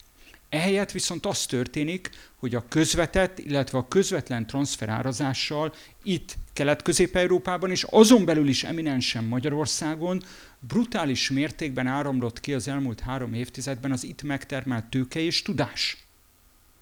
Tehát csak arra szeretnék utalni, most mondom itt Böröc Józsefre is egy kicsit kiutalva, de a Bálintra még egyszer reflektálva, hogyha ennek csak egy töredékét egy hosszú távon gondolkodó gazdaságpolitika itt tudja tartani, egy lokalista gazdaságpolitika itthon tudja tartani, már erősebbek és kevésbé kiszolgáltat, kiszolgáltatottak vagyunk. Megjegyzem, bár nem akarok csapongani és megkeseríteni a Benedek életét, de amit egyébként a Bálint jó szimattal jelzett, mint ellentmondást a V4 kapcsán, hogy miért van az, hogy az északi tanács vagy a Benelux harmonikusan együttműködik, és itt a V4-nél meg való, tehát ezek létező konfliktuszónák, amiket felemlítesz. Egyszerűen azért, mert mi a félperiféria vagyunk centrum országok között ez sokkal egyszerűbb, mert nincsenek kitéve annak, hogy ő, dróton rángatják őket, zárójel bezárva, mert nem akarom ezt a kérdést most megnyitni. A Salád Gergő mondott, én az autonómia kérdés nekem nagyon megindította a gondolataimat, de mármint itt, amit a hallgatói önkormányzatokkal kapcsolatban mondtál, de tényleg nem akarom elkanyarintani a beszélgetést, csak arra utalnék, amit nekünk Andrá, Lányi Andrással volt egy ilyen polémiánk egymás között, hogy az a helyzet, hogy a posztkommunista térségben a rendszerváltások után az autonómia kifejezést, hogyha nem a természetes közösségekre alkalmazzuk, hanem az intézményekre, amik sok esetben, főleg a 90-es évek, eset, 90-es évek elején a túlélő megalvat struktúráknak ö, voltak birtokában, akkor az autonómia kifejezés nagyon könnyen egy páncélá válik a túlélő struktúrák előtt. Tehát valójában nem az érintettek önigazgatásáról szól, hanem a túlélő bürokrat, a 80-as évekből túlélő bürokratikus struktúráknak az önvédelméről. Ö, amit még az egy eléggé izgalmas és nagyon aktuális polémia, Gergő, amit felvetettél, hogy egyáltalán van-e értelme érték és érdekelvű külpolitikát itt szétválasztani. Szerintem nem, csak ezzel nem velem van vitát. 14 nyarán nekem a miniszterelnökkel volt erről egy párbajom, aki ugye kijelentette egy parlamenti vitában, hogy az értékelvű, politik, értékelvű külpolitika az a félnótások sajátja, hiszem pontosan idézem a klasszikust. Én meg inkább, hogy ne menjünk már bele egy ennyire egy ilyen lingvisztikai vitába, én inkább azt mondanám, hogy ami ma zajlik, érdeke, bevallottan, tehát Rambulinról, STB, bevallottan érdekelvű külpolitika címén Magyarországon az nem más, mint a prompt üzletkötési érdekeknek történő alárendelése az ország geopolitikai érdekeinek. Ehhez képest, amit én mondjuk értékelvű külpolitikaként értettem mondjuk ebbe a 14-es ö, ö, parlamenti vitában, természetesen. Az is az ország érdekeire visszavezethető, tehát amikor a székelyföldi autonómiáról vagy a, a kárpátaljai nyelvhasználatról, magyar nyelvű oktatásról beszélünk, valahol az is visszavezethető a mi érdekeinkre, csak éppen a kettő között az a különbség, hogy itt nem egy prompt Kazasztánnal, Törökországgal, nem tudom kivel kötendő dealnek rendeljük alá, az ország hosszú távú érdekeit. Tehát a kérdés az, hogy hosszú távú kereskedelmi ügyletek, vagy rövid távú kereskedelmi ügyletek, vagy az ország a nemzet hosszú távú érdekei. És amit itt a végén kicsit provokatíve Böröc tanár úr elmondott a szöveggel kapcsolatban, mint ami a nyugatot, illetve az Európai Unió megközelítését illeti, én, de most szigorúan magam nevében beszélek, én teljes egészében egyetértek veled.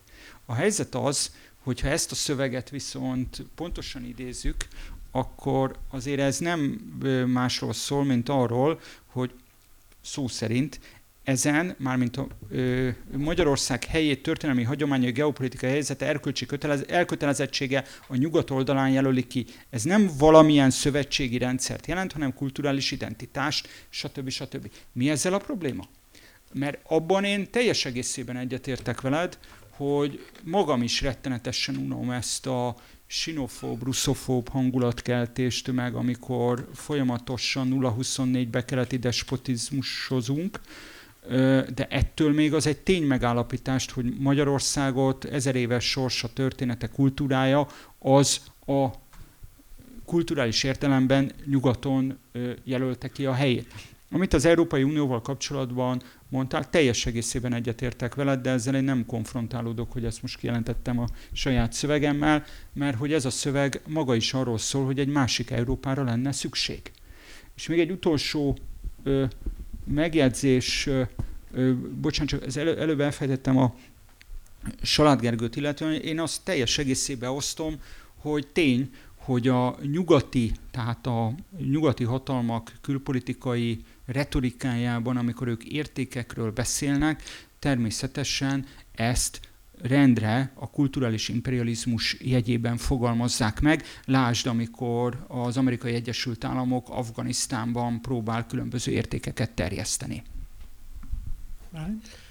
Összefűzném azt, amit András meg Gergő mondott, és felvetnék szerintem egy általánosabb problémát, mert a megértéshez közelebb visz. Úgy itt az érdek meg értékelvű külpolitikáról. Én azért a külpolitikára is, meg egyébként a belpolitikára is hajlamos vagyok úgy, gondol, úgy gondolni, hogy a, tehát a helyes és a helytelen közötti különbségről való gondolkodás így úgy amúgy, de igazából mind a kettőben van, jó esetben. Tehát én azt gondolom, hogy András, amikor ti mondjuk 2009-ben LMP-t alapítottatok, nem azért csináltátok, mert komoly anyagi érdeketek fűződött hozzá, vagy valami fajta pozíciót akartatok elérni, hanem azt gondoltátok, hogy nem jó irányba mennek a dolgok, ezen szeretnénk változtatni, helyes és helytelen közötti dimenzióban új ajánlatot kívántatok adni. Szerintem ez az államok közötti viszonyban is van. Tehát ott nekem, tehát Gergővel egyrészt egy, egyetértek, hogy amióta a világ a világ, a nagyhatalmi képmutatásnál állandóbb dolog nincs. Ezt az asszírok, amióta kitálták ezt a műfajt, ez így van. De szerintem azért legalábbis egy demokratikus országban sokszínűség van abban az értelemben, hogy igen, van német ipari érdek, de van olyan érdek is, mondjuk most a német választásokon jól szerepelt zöldek érdeke, vagy által képviselt választói tömeg, amely azt mondja, hogy Kínával szemben túl messze mentünk, túlságosan össze vagyunk nőve, ezt nem szabad csinálni. Tehát ez, ez nem egy, nem, egy, nem egy statikus dolog, ebben nagyon komoly változás van. Paradox módon egyébként még a magyar kormánynál is, amelyik ugye trambulin, sőt a magasugró léc, meg nem tudom honnan csinálja, hát semmilyen kézzelfogható magyar érdek, még választói tömeg sem áll a mögött, hogy egyébként libanoni, iraki, meg más keresztényeket támogasson ez a kormány komoly pénzügyi ö, eszközökkel. Nyilván van retorikai lip service, azt meg lehetne csinálni pénz nélkül, de valóban sokat fordítanak erre a célra. Tovább megyek a magyar, határon túli magyar kisebbségek támogatása az nem leírható pusztán racionális költségelvű gondolkodás alapján. A magyar államnak, a magyar adófizetőknek valójában semmilyen érdeke nem fűződik hozzá, hogy Dévszicehegyen, Beszterce vármegye, nagysajű járás, tehát hogy ott magyar óvoda legyen, mert ha magyar állam kizárólag utilitárius szempontok alapján gondolkodna, nem építene óvodát, hanem minél előbb mindenki jöjjön át, és lehetőleg a magyar munkaerőpiacot ö, ö, töltse föl. Tehát e, ezzel csak azt szeretném jelezni, és szerintem egyébként ez, amit mondok belpolitikára, külpolitikára, az bizonyos értelemben ez itt nagyon ö, ö, éles kritikákat kapott, Európai Unióra is áll. Tehát András szerintem Igaz az, amit egyfelől te mondasz, a lobby érdekek, a nagyipari kiáró szerepek, stb. Ez igaz. De kizárólag nagyipari érdekekkel nem lehet leírni az Európai Unió működését, különben nem az Európai Unió csinálta volna meg a, a, az Európai Green Deal-t, amivel számos probléma van, tényleg napestig lehetne róla beszélni, de ha, ha valami biztos az, hogy például a német autóipar visít, szó szerint visít ellen, hogy miért lőjük lábon saját magunkat. Tessék megnézni a kínai barátainkat, mondja nagyjából a német autóipar, ott nem kötnek gúzsba minket ilyen szabályozások. Az Európai Unió mégis megcsinálja. Bicebócán, töketlen módon, belső ellentmondásoktól feszítve, de mégis elindult ezen az úton. Ugyanez igaz az offshore adózásra. Tehát valamiért, és itt megint visszajön a közvélemények nyomása, a helyesről, helytelenről való gondolkodás, ezeket a szempontokat igenis be lehet emelni, ezért jó, hogy ezekről beszélgetünk itt egyébként ezen a módon is nagy erők, nagy erőt jelentenek az autóipari, autóipari lobbik, az offshore cégekben érdeke? Persze, ez mindenki tudja, de az is igaz szerintem, hogy ilyen körülmények között az Európai Unióban, ahol élünk, ez az egyetlen keretünk, és bocsátot kérek, ha valaki ismeri a 20. századi magyar történelmet, akkor nem lesz EU fanatikus, de azt gondolja, hogy nagyon ritka az olyan helyzet a magyar történelemben, amikor legalább ott vagyunk annál az asztalnál, ahol a döntések születnek, és nem felszolgálnak minket. Tehát én, a, ha valamit egyébként meg lehet tanulni a 20. század elejének magyar történelméből, hogy a 19. század végén a magyar politikai elit semmi más nem csinált, mint rázta az öklét Bécsre borzalmas birodalmi szabályok elnyomnak minket, a szuverenitásunkat lábbal tiporják, ráadásul még Bécsbe Ferenc Jóska nem akar Budapestre jönni, stb. stb. Csomó bajunk volt az akkori birodalommal. Multikulturális, egységes szabályok, a tőkét, a személyeket, mindent szabadon áramoltató akkori közép-európai unióval, csomó bajunk volt majd aztán, amikor szétesett az egész, akkor ott ültünk a romok között, és visszasírtuk az egészet. És ezzel nem a dolgok változhatatlansága mellett, meg a Európai Unió tökéletes, tökéletessége mellett érvelek, hanem arra, hogy én igenis azt gondolom, hogy a magyar nemzetnek stratégiai érdeke, hogy az Európai Unió fönnmaradjon, lehetőleg mi ebbe ott legyünk, egyáltalán nem gondolom azt, hogy ez egy változhatatlan és kizárólag nagyipari kiáró lobbiknak a terepe, és igenis azt gondolom, hogy egyébként a közvéleményeknek kizárólag ebben a keretben, sőt a lokalitásoknak is ebben a keretben van a legtöbb esélye, hogy a hangját hallassa, és valamilyen úton, módon nyomást gyakoroljon a saját döntéshozóira. Hát akkor mielőtt Böröc József kért szó, csak mielőtt továbbadom neki egy picit ragaszkodva a, könyv struktúrájához, vagy a programfüzet struktúrájához,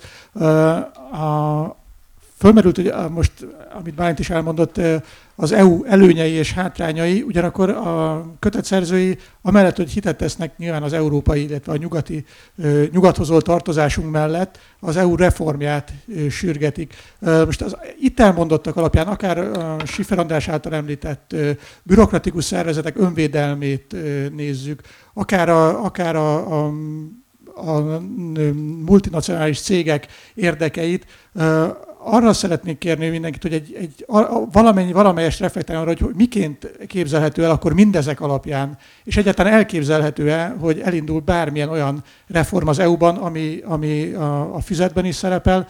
Tehát, hogy ez a rendszer akkor megint csak, ahogy az elején elhangzott, belülről mennyiben változtatható meg. És akkor most Böröc Józsefnek. Hát én nem, nem speciál erre akartam reflektálni, de lehet, hogy most valami erről is eszembe jutott. Kezdem akkor rögtön ezzel, hogy el ne felejtsem.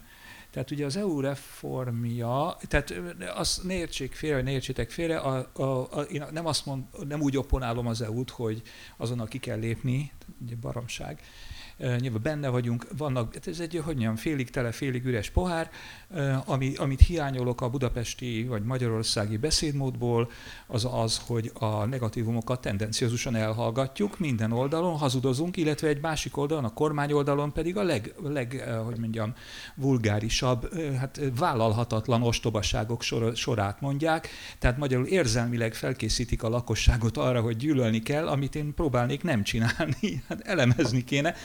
Hát ez az a, tehát a higgadt elemzés, kritika és, és egy, ahol jogos ott az elismerés, ezt nem látom annyira az itthoni beszédmódban, de, de miért pont ebben kéne, hogy lássam, amikor semmi másban nem látom. Tehát ugye tényleg. Tehát most a visszatérve erre az, a, a, tehát most én, én amikor EU tagok, teljes jogú tagok lettünk, az egyik első dolog, amit megpróbáltam megírni valami rövid szövegbe, az az volt, hogy nem fogta föl a magyar politikai osztály, hogy milyen globális politikai hatalomra tett szert az EU tagsággal. Egy olyan szervezetnek lett a tagja, amely akkoriban még mondjuk a világ GDP 20-valahány százalékát tudhatta magáénak, és a konszenzus elven működik a legnagyobb részt.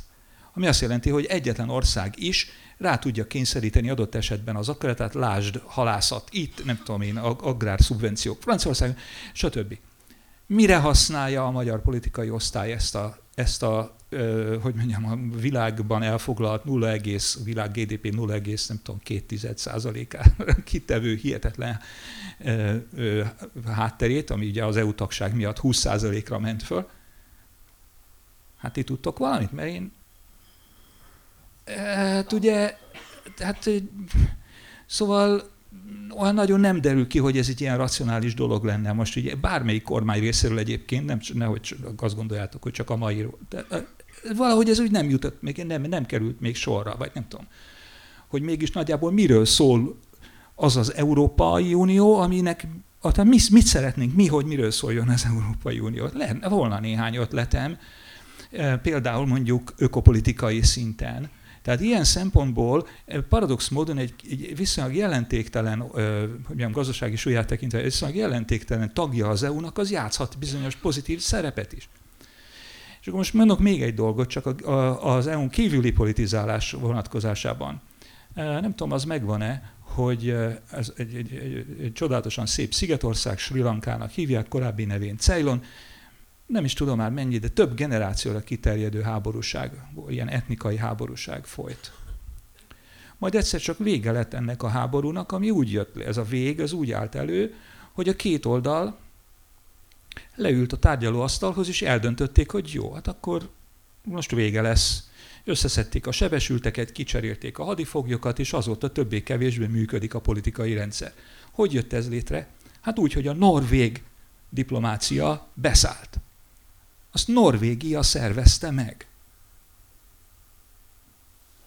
Tehát, most azért, tehát úgy, hogy a norvégok nem szomszédsági politikába dolgoztak akkor, mert ők nem a svédek és a finnek közötti történelmi konfliktust oldották meg, vagy a saját maguk és a nem tudom kik között, britek, hanem, hanem tehát, hogy, hogy nulla pénzből, tehát az, ez nem, ezek nem tételek, tehát az mennyi, mennyi most, 150 napi díjat ki kellett fizetni.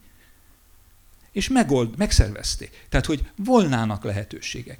Nem látom ezt. Nem látom. És az, azért tartom felháborítónak egyébként, mert még arról se beszéltünk, hogy a, a, a magyar külügy ugye viszonylag összehúzódott, tehát, a, tehát ugye csökkentették a külképviseletek számát, visszavonult az ország ebben az értelemben a világból, vagyis mást mondok, tehát máshogy fogalmazom, a meglévő informális diplomáciai és egyéb hírszerzési és egyéb kapcsolata rendszereit, rendszereit visszavette nem pedig kiterjesztette Latin Amerikába szinten. Nincs jelen, stb.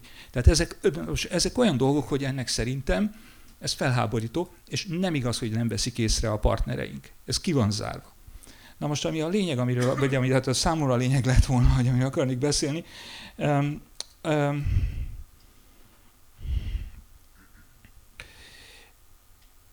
Jó, hát két dolog volt az, a szövegben, amit úgy éreztem, hogy, és ezt most így fölvetném, ami, hogy hiányzik a, a külügyi, vagy hát nemzetközi kérdésekből. Az egyik a migráció kérdése, a másik pedig a rassz, rasszizmus, vagy a rasszkogníció állapota Magyarországon.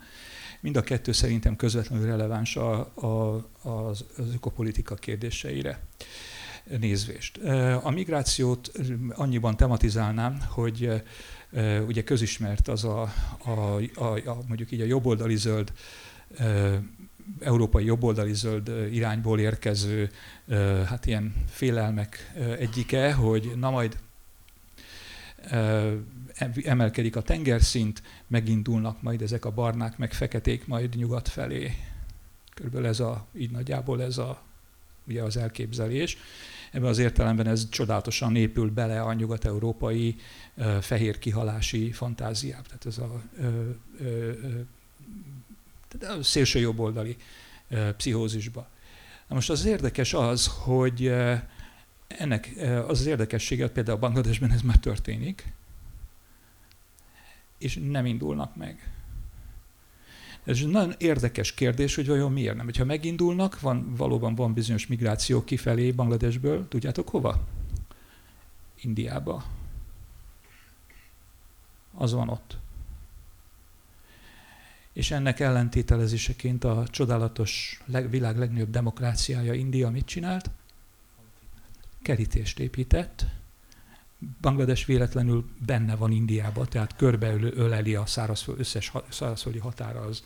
És egy, körre építettek egy kedves kis szeretetre méltó kerítést. Most az más kérdés, hogy hát ugye az India olyan, mint Magyarország, minden nagy kapu mellett van egy kis, tehát ettől még foly, folyik be a beáramlás, és, de, de, de körülbelül ez ennyi, ezen túl, a, tehát mondjuk az, a, az az elképzelés, hogy a világ legszegényebb, legelnyomorodottabb országaiból, a világ leggazdagabb országaiból, Nyugat-Európába fognak menni az emberek, ez nincs. Hát a bangladesiek például vannak, ugye én is tapasztaltam, hogy lejön az ember az Akropoliszról, és akkor rögtön ezeket a kis csecsebecséket bengáli gyerekek osztogatják, többnyire bangladesiek.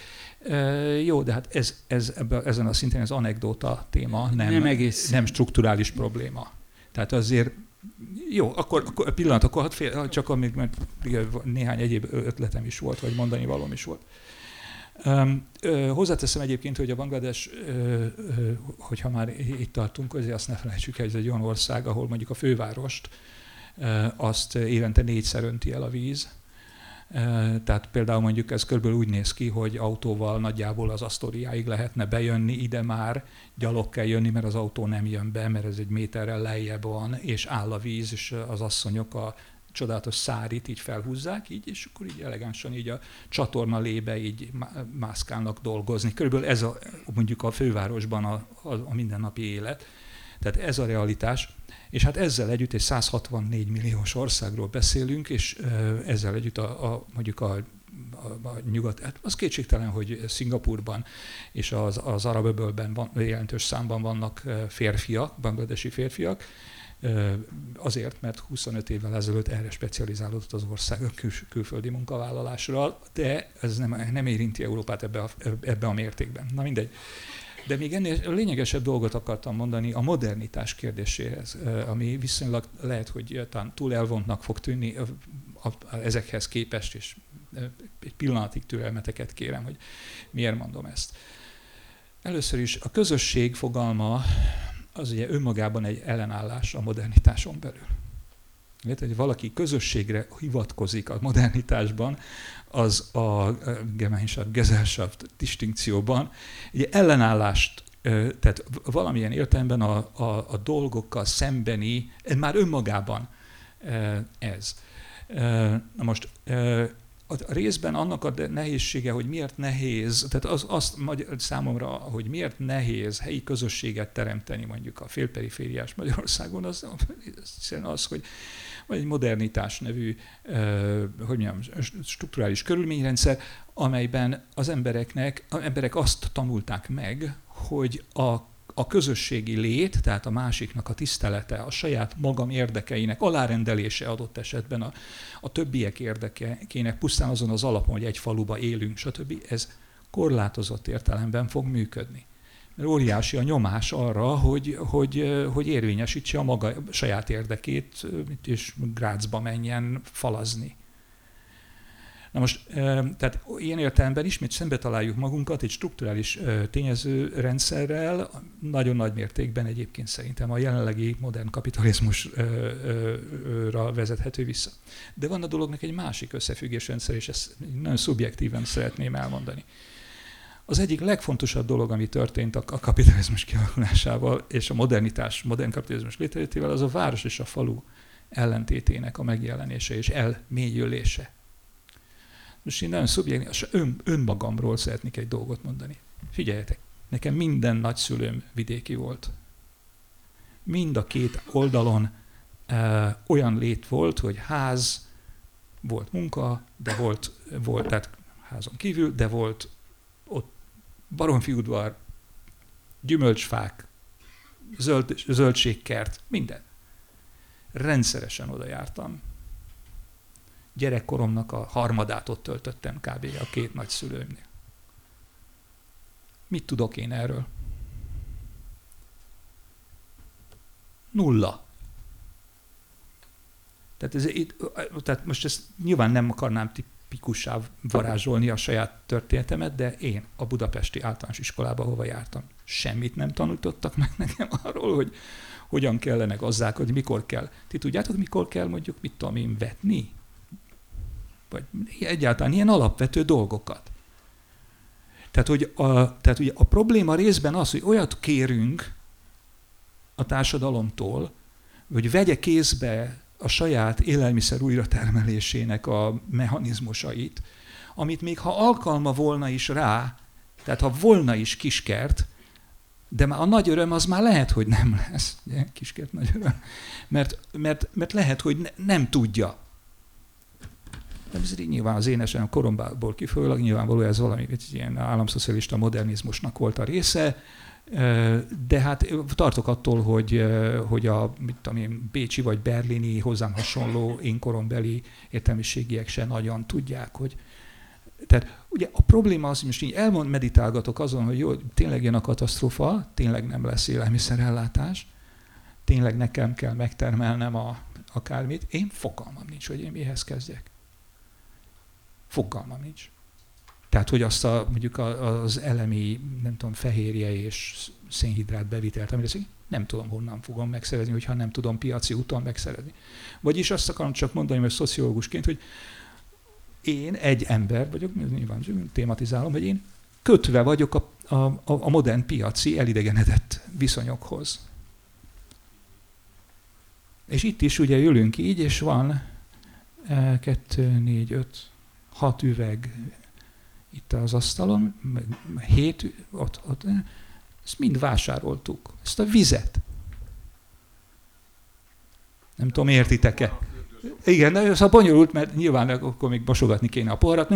Jó, szóval a lényeg az, hogy tehát azt akarom csak mondani, hogy a, tá- a problémák egyik ok, hogy okozója talán az, hogy a társadalom talán túlságosan bele, bele van egy, ragadva egyfajta poszt, posztvidéki létformába, és valahogy nem akaródzik visszafordulni és megtanulni, noha megtehetné a szüleitől, vagy a nagyszüleitől, vagy akárkitől.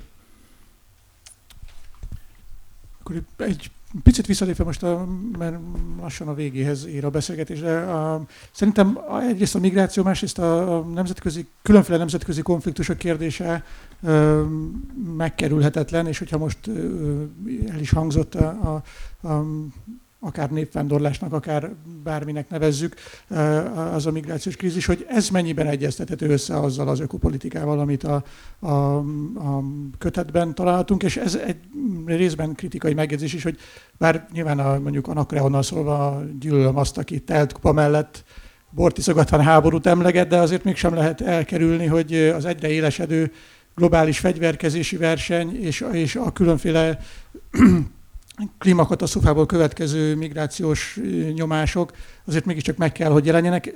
Nem tudom, ez mennyiben jelent meg a, a kötetben, illetve hogy akkor erre, erre reflektáljátok még kérlek, hogy ez miként befolyásolhatja. De be igyekszek rövid lenni, mert most itt nagyon megrázogatnám a pofonfát, hogyha mélyebben belemennék a migráció kérdésében. Ami a legfontosabb, hogy én abban elismerem a Böröc Jóskának a kritikáját, hogy talán lehet, hogy a, az egész globális migrációs krízissel bővebben kellett volna foglalkoznunk, már csak az is, mert Andrásnak, Lányi Andrásnak is volt ebben a kérdésben veretes ökopolitikai álláspontja 2015 nyarán. Nekem egy kis késéssel, de 2016-ban előbb jobb lett volna. Ebben könnyen lehet, hogy lenne éles egyetnemértés közöttünk, Jóska. De mondom, én ezt nem feltétlenül nyitnám meg, mert már nagyon próbára tesszük a közönség türelmét. Három elemet elevenítenék neked föl szempontként, akár ökológiai, akár baloldali megközelítésből, ha nézzük. Egyrészt, hogyha elfogadjuk azt a montrát, hogy mindenkinek alapvető joga van ott élni a földgolyón, ahol akar, magyarul teljesen nyitottá és légiessé tesszük a bolygón a határokat, akkor az hogyan hat ki globálisan a munkaerő árára. Ez az egyik. Kettő. Tovább viszem hogyha légiesek a határok, és mindenki oda vándorol a bolygón, ahova akar, és az államoknak nincs joguk kerítést fonni, állítani, mit tenni, mit csinálni, akkor ö, mi lesz a társadalmakkal? Magyarul megmaradnak-e azok a társadalmi szövedékek, bármelyik kontinensen, akár az Egyesült Államok területén is, mert ott is akut a kérdés, amely társadalmi szövedékekből sok minden egyéb mellett az ellenállás is meg tud szerveződni a nagy tőkével szemben. Harmadik, hogyha teljesen légiessé tesszük a határokat, és mindenki oda vándorol, keresztbe kasul a világon, ahol akar, ahová akar, akkor a periféria bukott államait ki az ördög fogja újjáépíteni. És hogyha az a válaszod, vagy válaszol valakinek, hogy hát akkor sajnos senki, akkor mi lesz az onnan vétetett kultúrával? Tehát én ezt a három szempontot ajánlom megfontolásra, ami pedig az Európai Uniót illeti.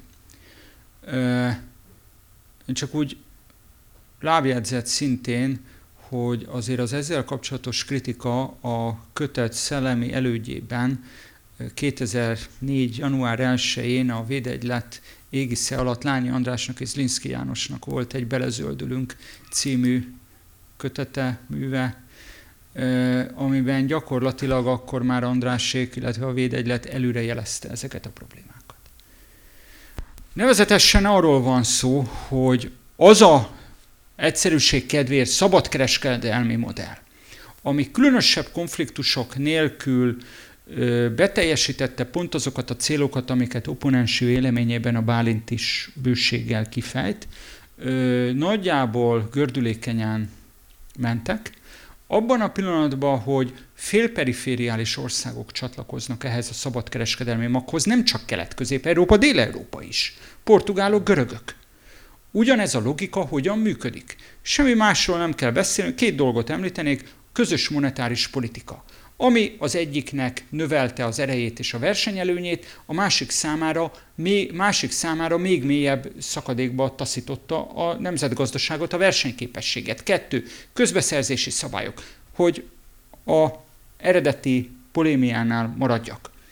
Onnantól kezdve, hogy nekünk itt a félperiférián nincsen arra lehetőségünk, hogy a közbeszerzési szabályainkat úgy szerkesszük meg, hogy a helyi vállalkozásokat előnybe lehessen részesíteni, innentől kezdve még egy olyan eszköz kikerült a kezünkből, amivel nem egyszerűen a lokalitást tudjuk erősíteni, hanem egy komoly fejlesztéspolitikai eszköz ahhoz, hogy a hátrányunkat a centrummal szemben csökkenteni tudjuk.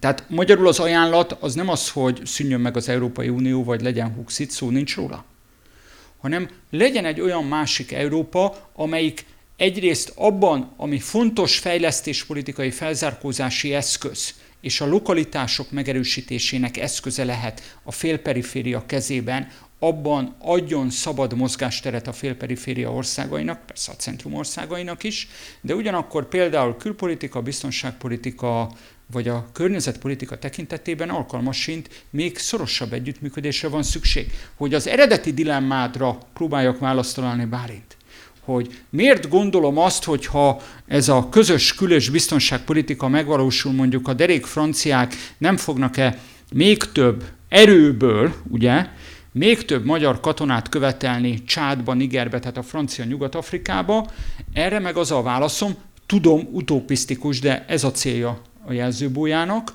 az a válaszom, hogyha egy olyan Európa lenne, amelyik megengedné nekünk magyaroknak és a többi félperifériális nemzetnek, hogy a közbeszerzésünkön, egyáltalán a kereskedelem politikánkon, gazdaságpolitikánkon lévő bilincseket levessük, és megerősítsük a belső gazdaságunkat, akkor lehet, hogy ezek az erő különbségek is nivellálódni fognak. Nem azt mondom, hogy mi fogunk diktálni a franciáknak, csak talán nem lesz ennyire egyszerű tízszer annyi katonát követelniük mondjuk Francia Nyugat-Afrikába. és még egy dolog itt fölmerült, csak már az kiment a fejemből. Azt hiszem, mondom, ami a migráció politikára való, hogy mondjam, mélyebb utalás hiányát illeti, ezt én elfogadom, tehát ezzel valóban lehet, hogy jobb lett volna mélyebben foglalkoznunk, mint egy globális sorskérdéssel, de nagyon óvnék attól, hogy a migráció dolgába belemenjünk abba a kétosztatú térbe, ami egyébként minden egyébben is a magyar politikai diskurzust jellemzi. Bocsánat, akkor csak tényleg röviden. András nyomdokain haladva, én Böröc József tanárnak azt mondom, hogy szerintem ez nem anekdotikus dolog. Tehát a migrációs válság az igenis létezik, és nem azért, mert ennek politikai, kommunikációs okai vannak, hanem ez a valóság. Tehát konkrét példát hadd hozzak, a francia elnökválasztás jövő tavasszal azon fog múlni, hogy képes-e a francia politika intézményi választ adni, hogy évente 200 ezer, 200 ezer illegális bevándorló érkezik az országba, ami, aminek nagyjából a 10%-át tudják visszaküldeni. Ha ezt nem tudja megoldani a francia politika, akkor jön Erik Zemmour, aki egy ilyen magunkfajta tévés okoskodó ember, és ő lesz Franciaország köztársasági elnöke. És nem azért, mert ő ezt politikai termékként előállította, meg óriás plakáton mondják ezt a franciáknak, hanem ez a valóság. És hogy ne csak csúnya nyugati kolonialista példát hozzak, 2016-ban, mikor Dél-Afrikába jártam, ott megmutatták nekem, hogy nem olyan régen ott voltak a moza- anti-mozambiki és anti-angolai zavargásoknak a gócpontjai. Ott nem úgy néz ki a migráció ellen egy zavargás, hogy politikusok meg beszélő fejek mondanak a tévékbe valamiket, hanem macsetével, meg pisztolyokkal intézték el.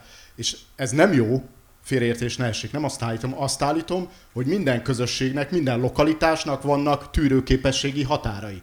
És ha az túllépünk, akár környezeti, akár demográfia, akár bármilyen másokból, akkor ott kontrollálhatatlan folyamatok fognak beindulni. Nem azért, mert az emberek elmaradottak, bunkók, és politikai, manupa, politikailag manipulálják őket, hanem azért, mert vannak szövetek, amikhez az emberek ragaszkodnak. És szerintem ezeknek a szöveteknek a teljességét a politikának tiszteletben kell tartani, vagy legalábbis fel kell ismerni, hogy létezik. És ha valóban az az érzés, hogy évente egy Nidza nagyságú bevándorló tömeg érkezik az országba, hangsúlyom, ezek az illegálisok, tehát akiket, akiknek semmilyen joguk nincs, még az egyébként megengedő francia szabályozás alapján sincs joguk arra, hogy ott maradjanak, és ez nem az érzés alapján alakul ki, hanem ez a valóság, akkor azzal kezdeni kell valamit, ha másért nem, akkor mondjuk a lokalitás, meg a közösség egységének a megőrzése szempontjából. És szerintem ezek a problémák, nekem legalábbis az elmúlt évek európai politikai azt mutatják, hogy ezek a kérdések mindenütt ott vannak, és egyébként nem csak a nyugati világban, amikor ugye az India példáját említetted, de említhetnénk egy csomó más ázsiai országot, ott ezek a kérdések ugyanúgy fölmerülnek, csak lévén a közvélemény nyomása ilyen formában nem létezik, meg nem feltétlenül a helyes és a helytelenről való ilyen éles, szerintem egyébként keresztény gyökerű, de ezt most már tényleg ne nyissuk meg, ilyen éles viták nincsenek, ott ezeket jóval egyszerűbben, jóval drasztikusabban és jóval brutálisabban oldják meg. Ettől még a dolog létezik nálunk is, és abban egyetértek Andrással, hogy a, a, a, az ilyen nagyon, tehát az ilyen iszonyú indulat vezérelte kommunikációt már csak a saját érdekünkbe is, is érdemes sokszor befejezni, mert saját magunkat hergeljük bele magunkat olyan konfliktusokba, amikre egyébként nincs ráhatásunk, de az, hogy a valóság itt van, a valósággal kezdeni kell valamit, és a valóság az, hogy rengetegen jönnek, és Nyugat-Európában ez egy komoly probléma, azt szerintem ne tagadjuk le.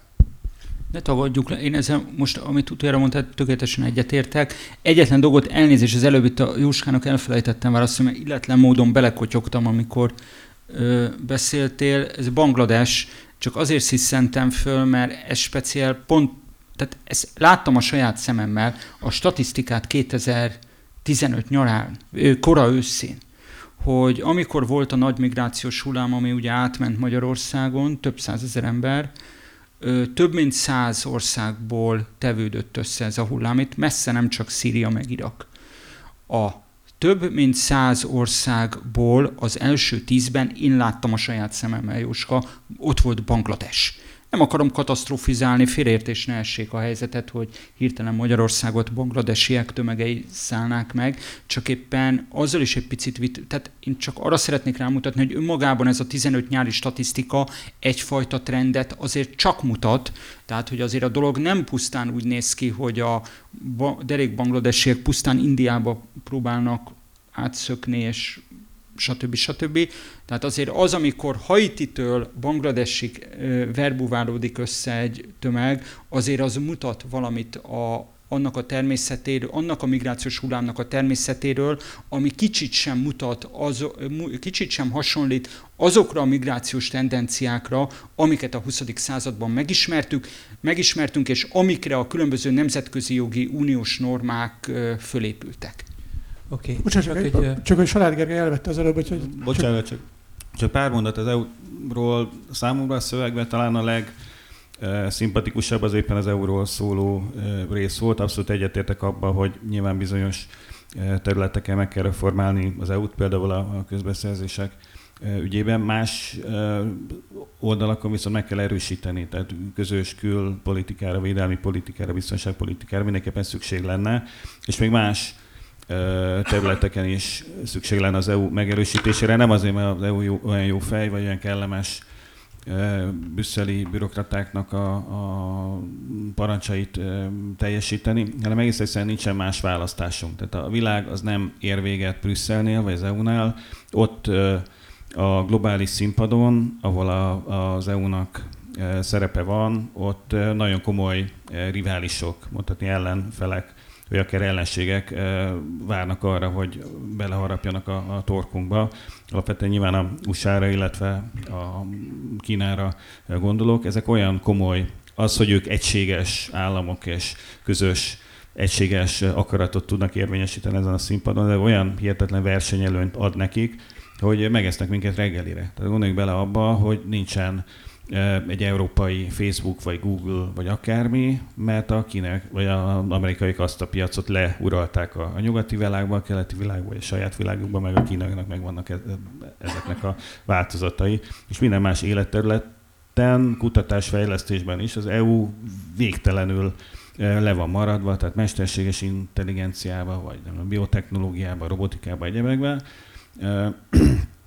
Hogyha fel akarjuk venni a versenyt a versenytársakkal, és nem akarjuk, hogy gyakorlatilag az egész EU úgy, ahogy van perifériára sodródjon. Tehát itt most nem az a veszély, hogy mi, nem tudom, mi inkább periféri, vagy fél perifériáról, mi magyarok még inkább a perifériára sodródunk, hanem itt az egész EU marginalizálódik, és ezt csak úgy lehet megállítani, hogyha valamiféle közös válaszokat adunk a, a külső kihívásokra. Hát nyilván ez egy kinkeserves folyamat lesz, meg nyilván azt is lehet mondani, ilyen jó ökoszocialista módon, hogy tulajdonképpen ne is vegyünk be ebbe részt ebben a, a, a versenyben, hanem inkább szálljunk ki belőle, és tulajdonképpen fejlődés az nem is fejlődés, de ettől még a riválisaink fejlődni fognak, és meg fognak minket tenni reggelire.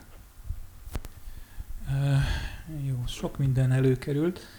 Um, erre az utolsóra uh, azért az még, el, az még azért el fog telni egy kis idő, amikor mondjuk az európai centrumországok lezuhannak erre a tragikusan mély, a világ átlag 120-140 százalékánál levő magyar szintre, arról a 350-400 százalékról, ahol most tartanak. Ez szerintem a jelenlévők egyike se fogja megérni. Nem aggódnék most az ő lelkükért ennyire. Nem erre gondoltam, hanem hogy a, a világ más részeihez képest. Igen, Tehát, hogy világos. globálisan jelentéktelen. Nyilvánvaló, hát azért olyan, olyan mérték túl volt terjeszkedve a nyugat-európai szubjektum, a világban, hogy az más felé nem fog tudni mozogni, csak össze, lefele. Ez ilyen gyerekek. Egyszer fenn, egyszer le. De ezért nekünk miért kéne aggódni? Hát nem tudom, abban az értelemben, hogy ha a lokalitást veszem alapul, és abból indulok ki, hogy ilyen sajátos helyen vagyunk ez lesz, nyilván ránk fogják terhelni, vagy megpróbálják. Tehát körülbelül, most ez tényleg ezen nem hosszú távú dolgok, függ, hogy képzeljük el, milyen, mennyire vérmesen képzeljük el a saját magunk előtt álló tragédiasort.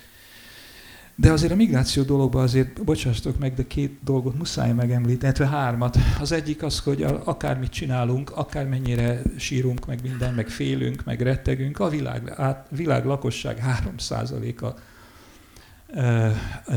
az a csoport, amelyik úgynevezett foreignborn.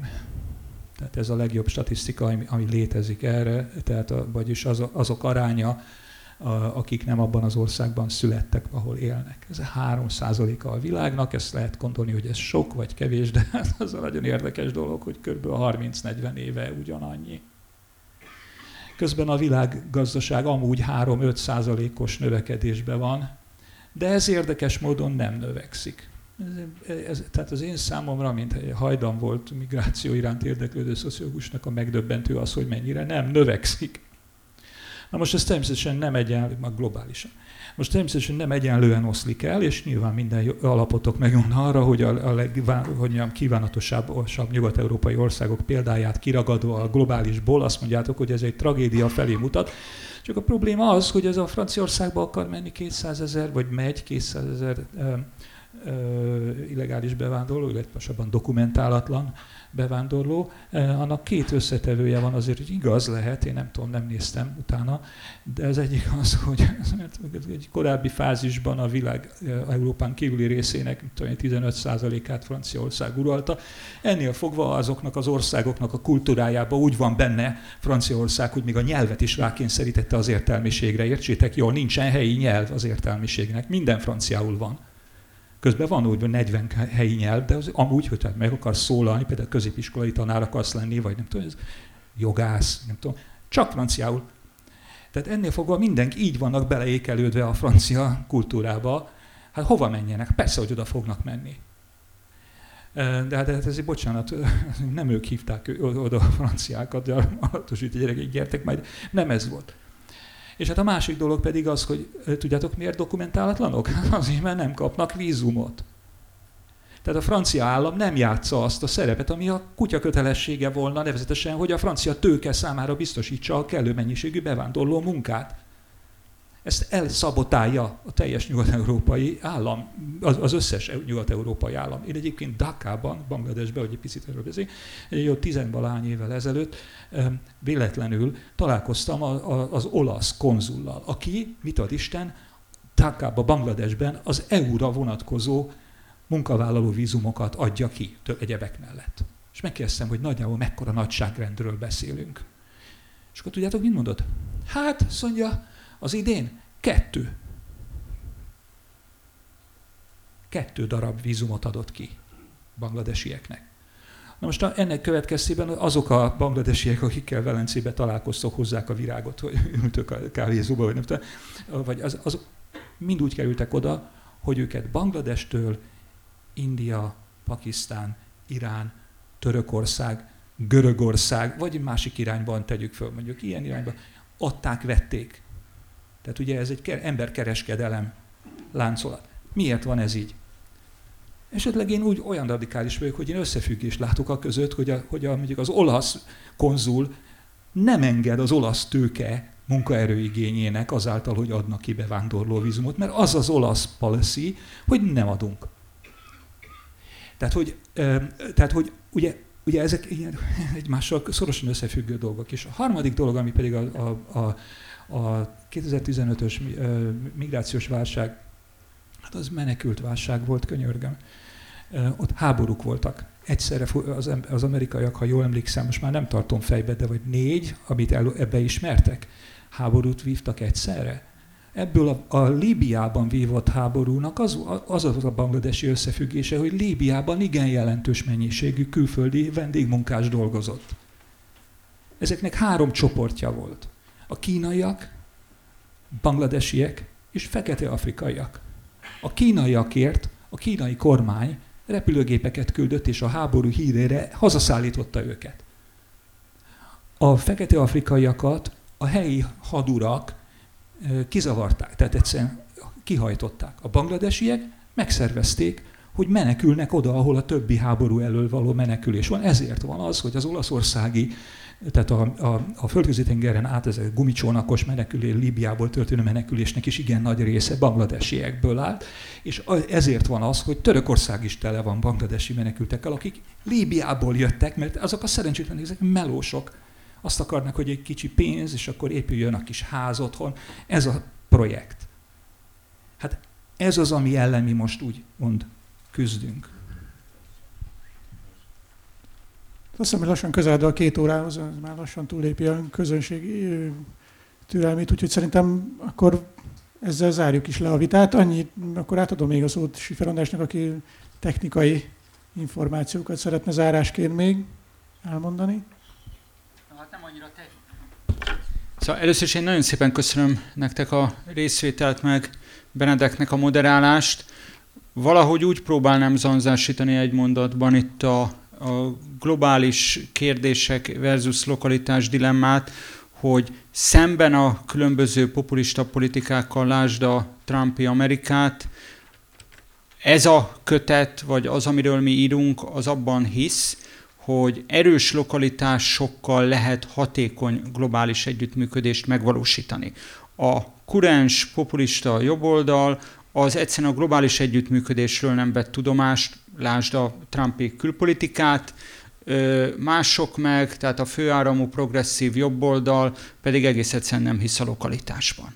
Ehhez képest harmadik út, amit ugyancsak jelzőbója szerűen, de tehát nem, egyáltalán nem cselekvési terv igényével próbáltunk ebben a kötetben felvázolni.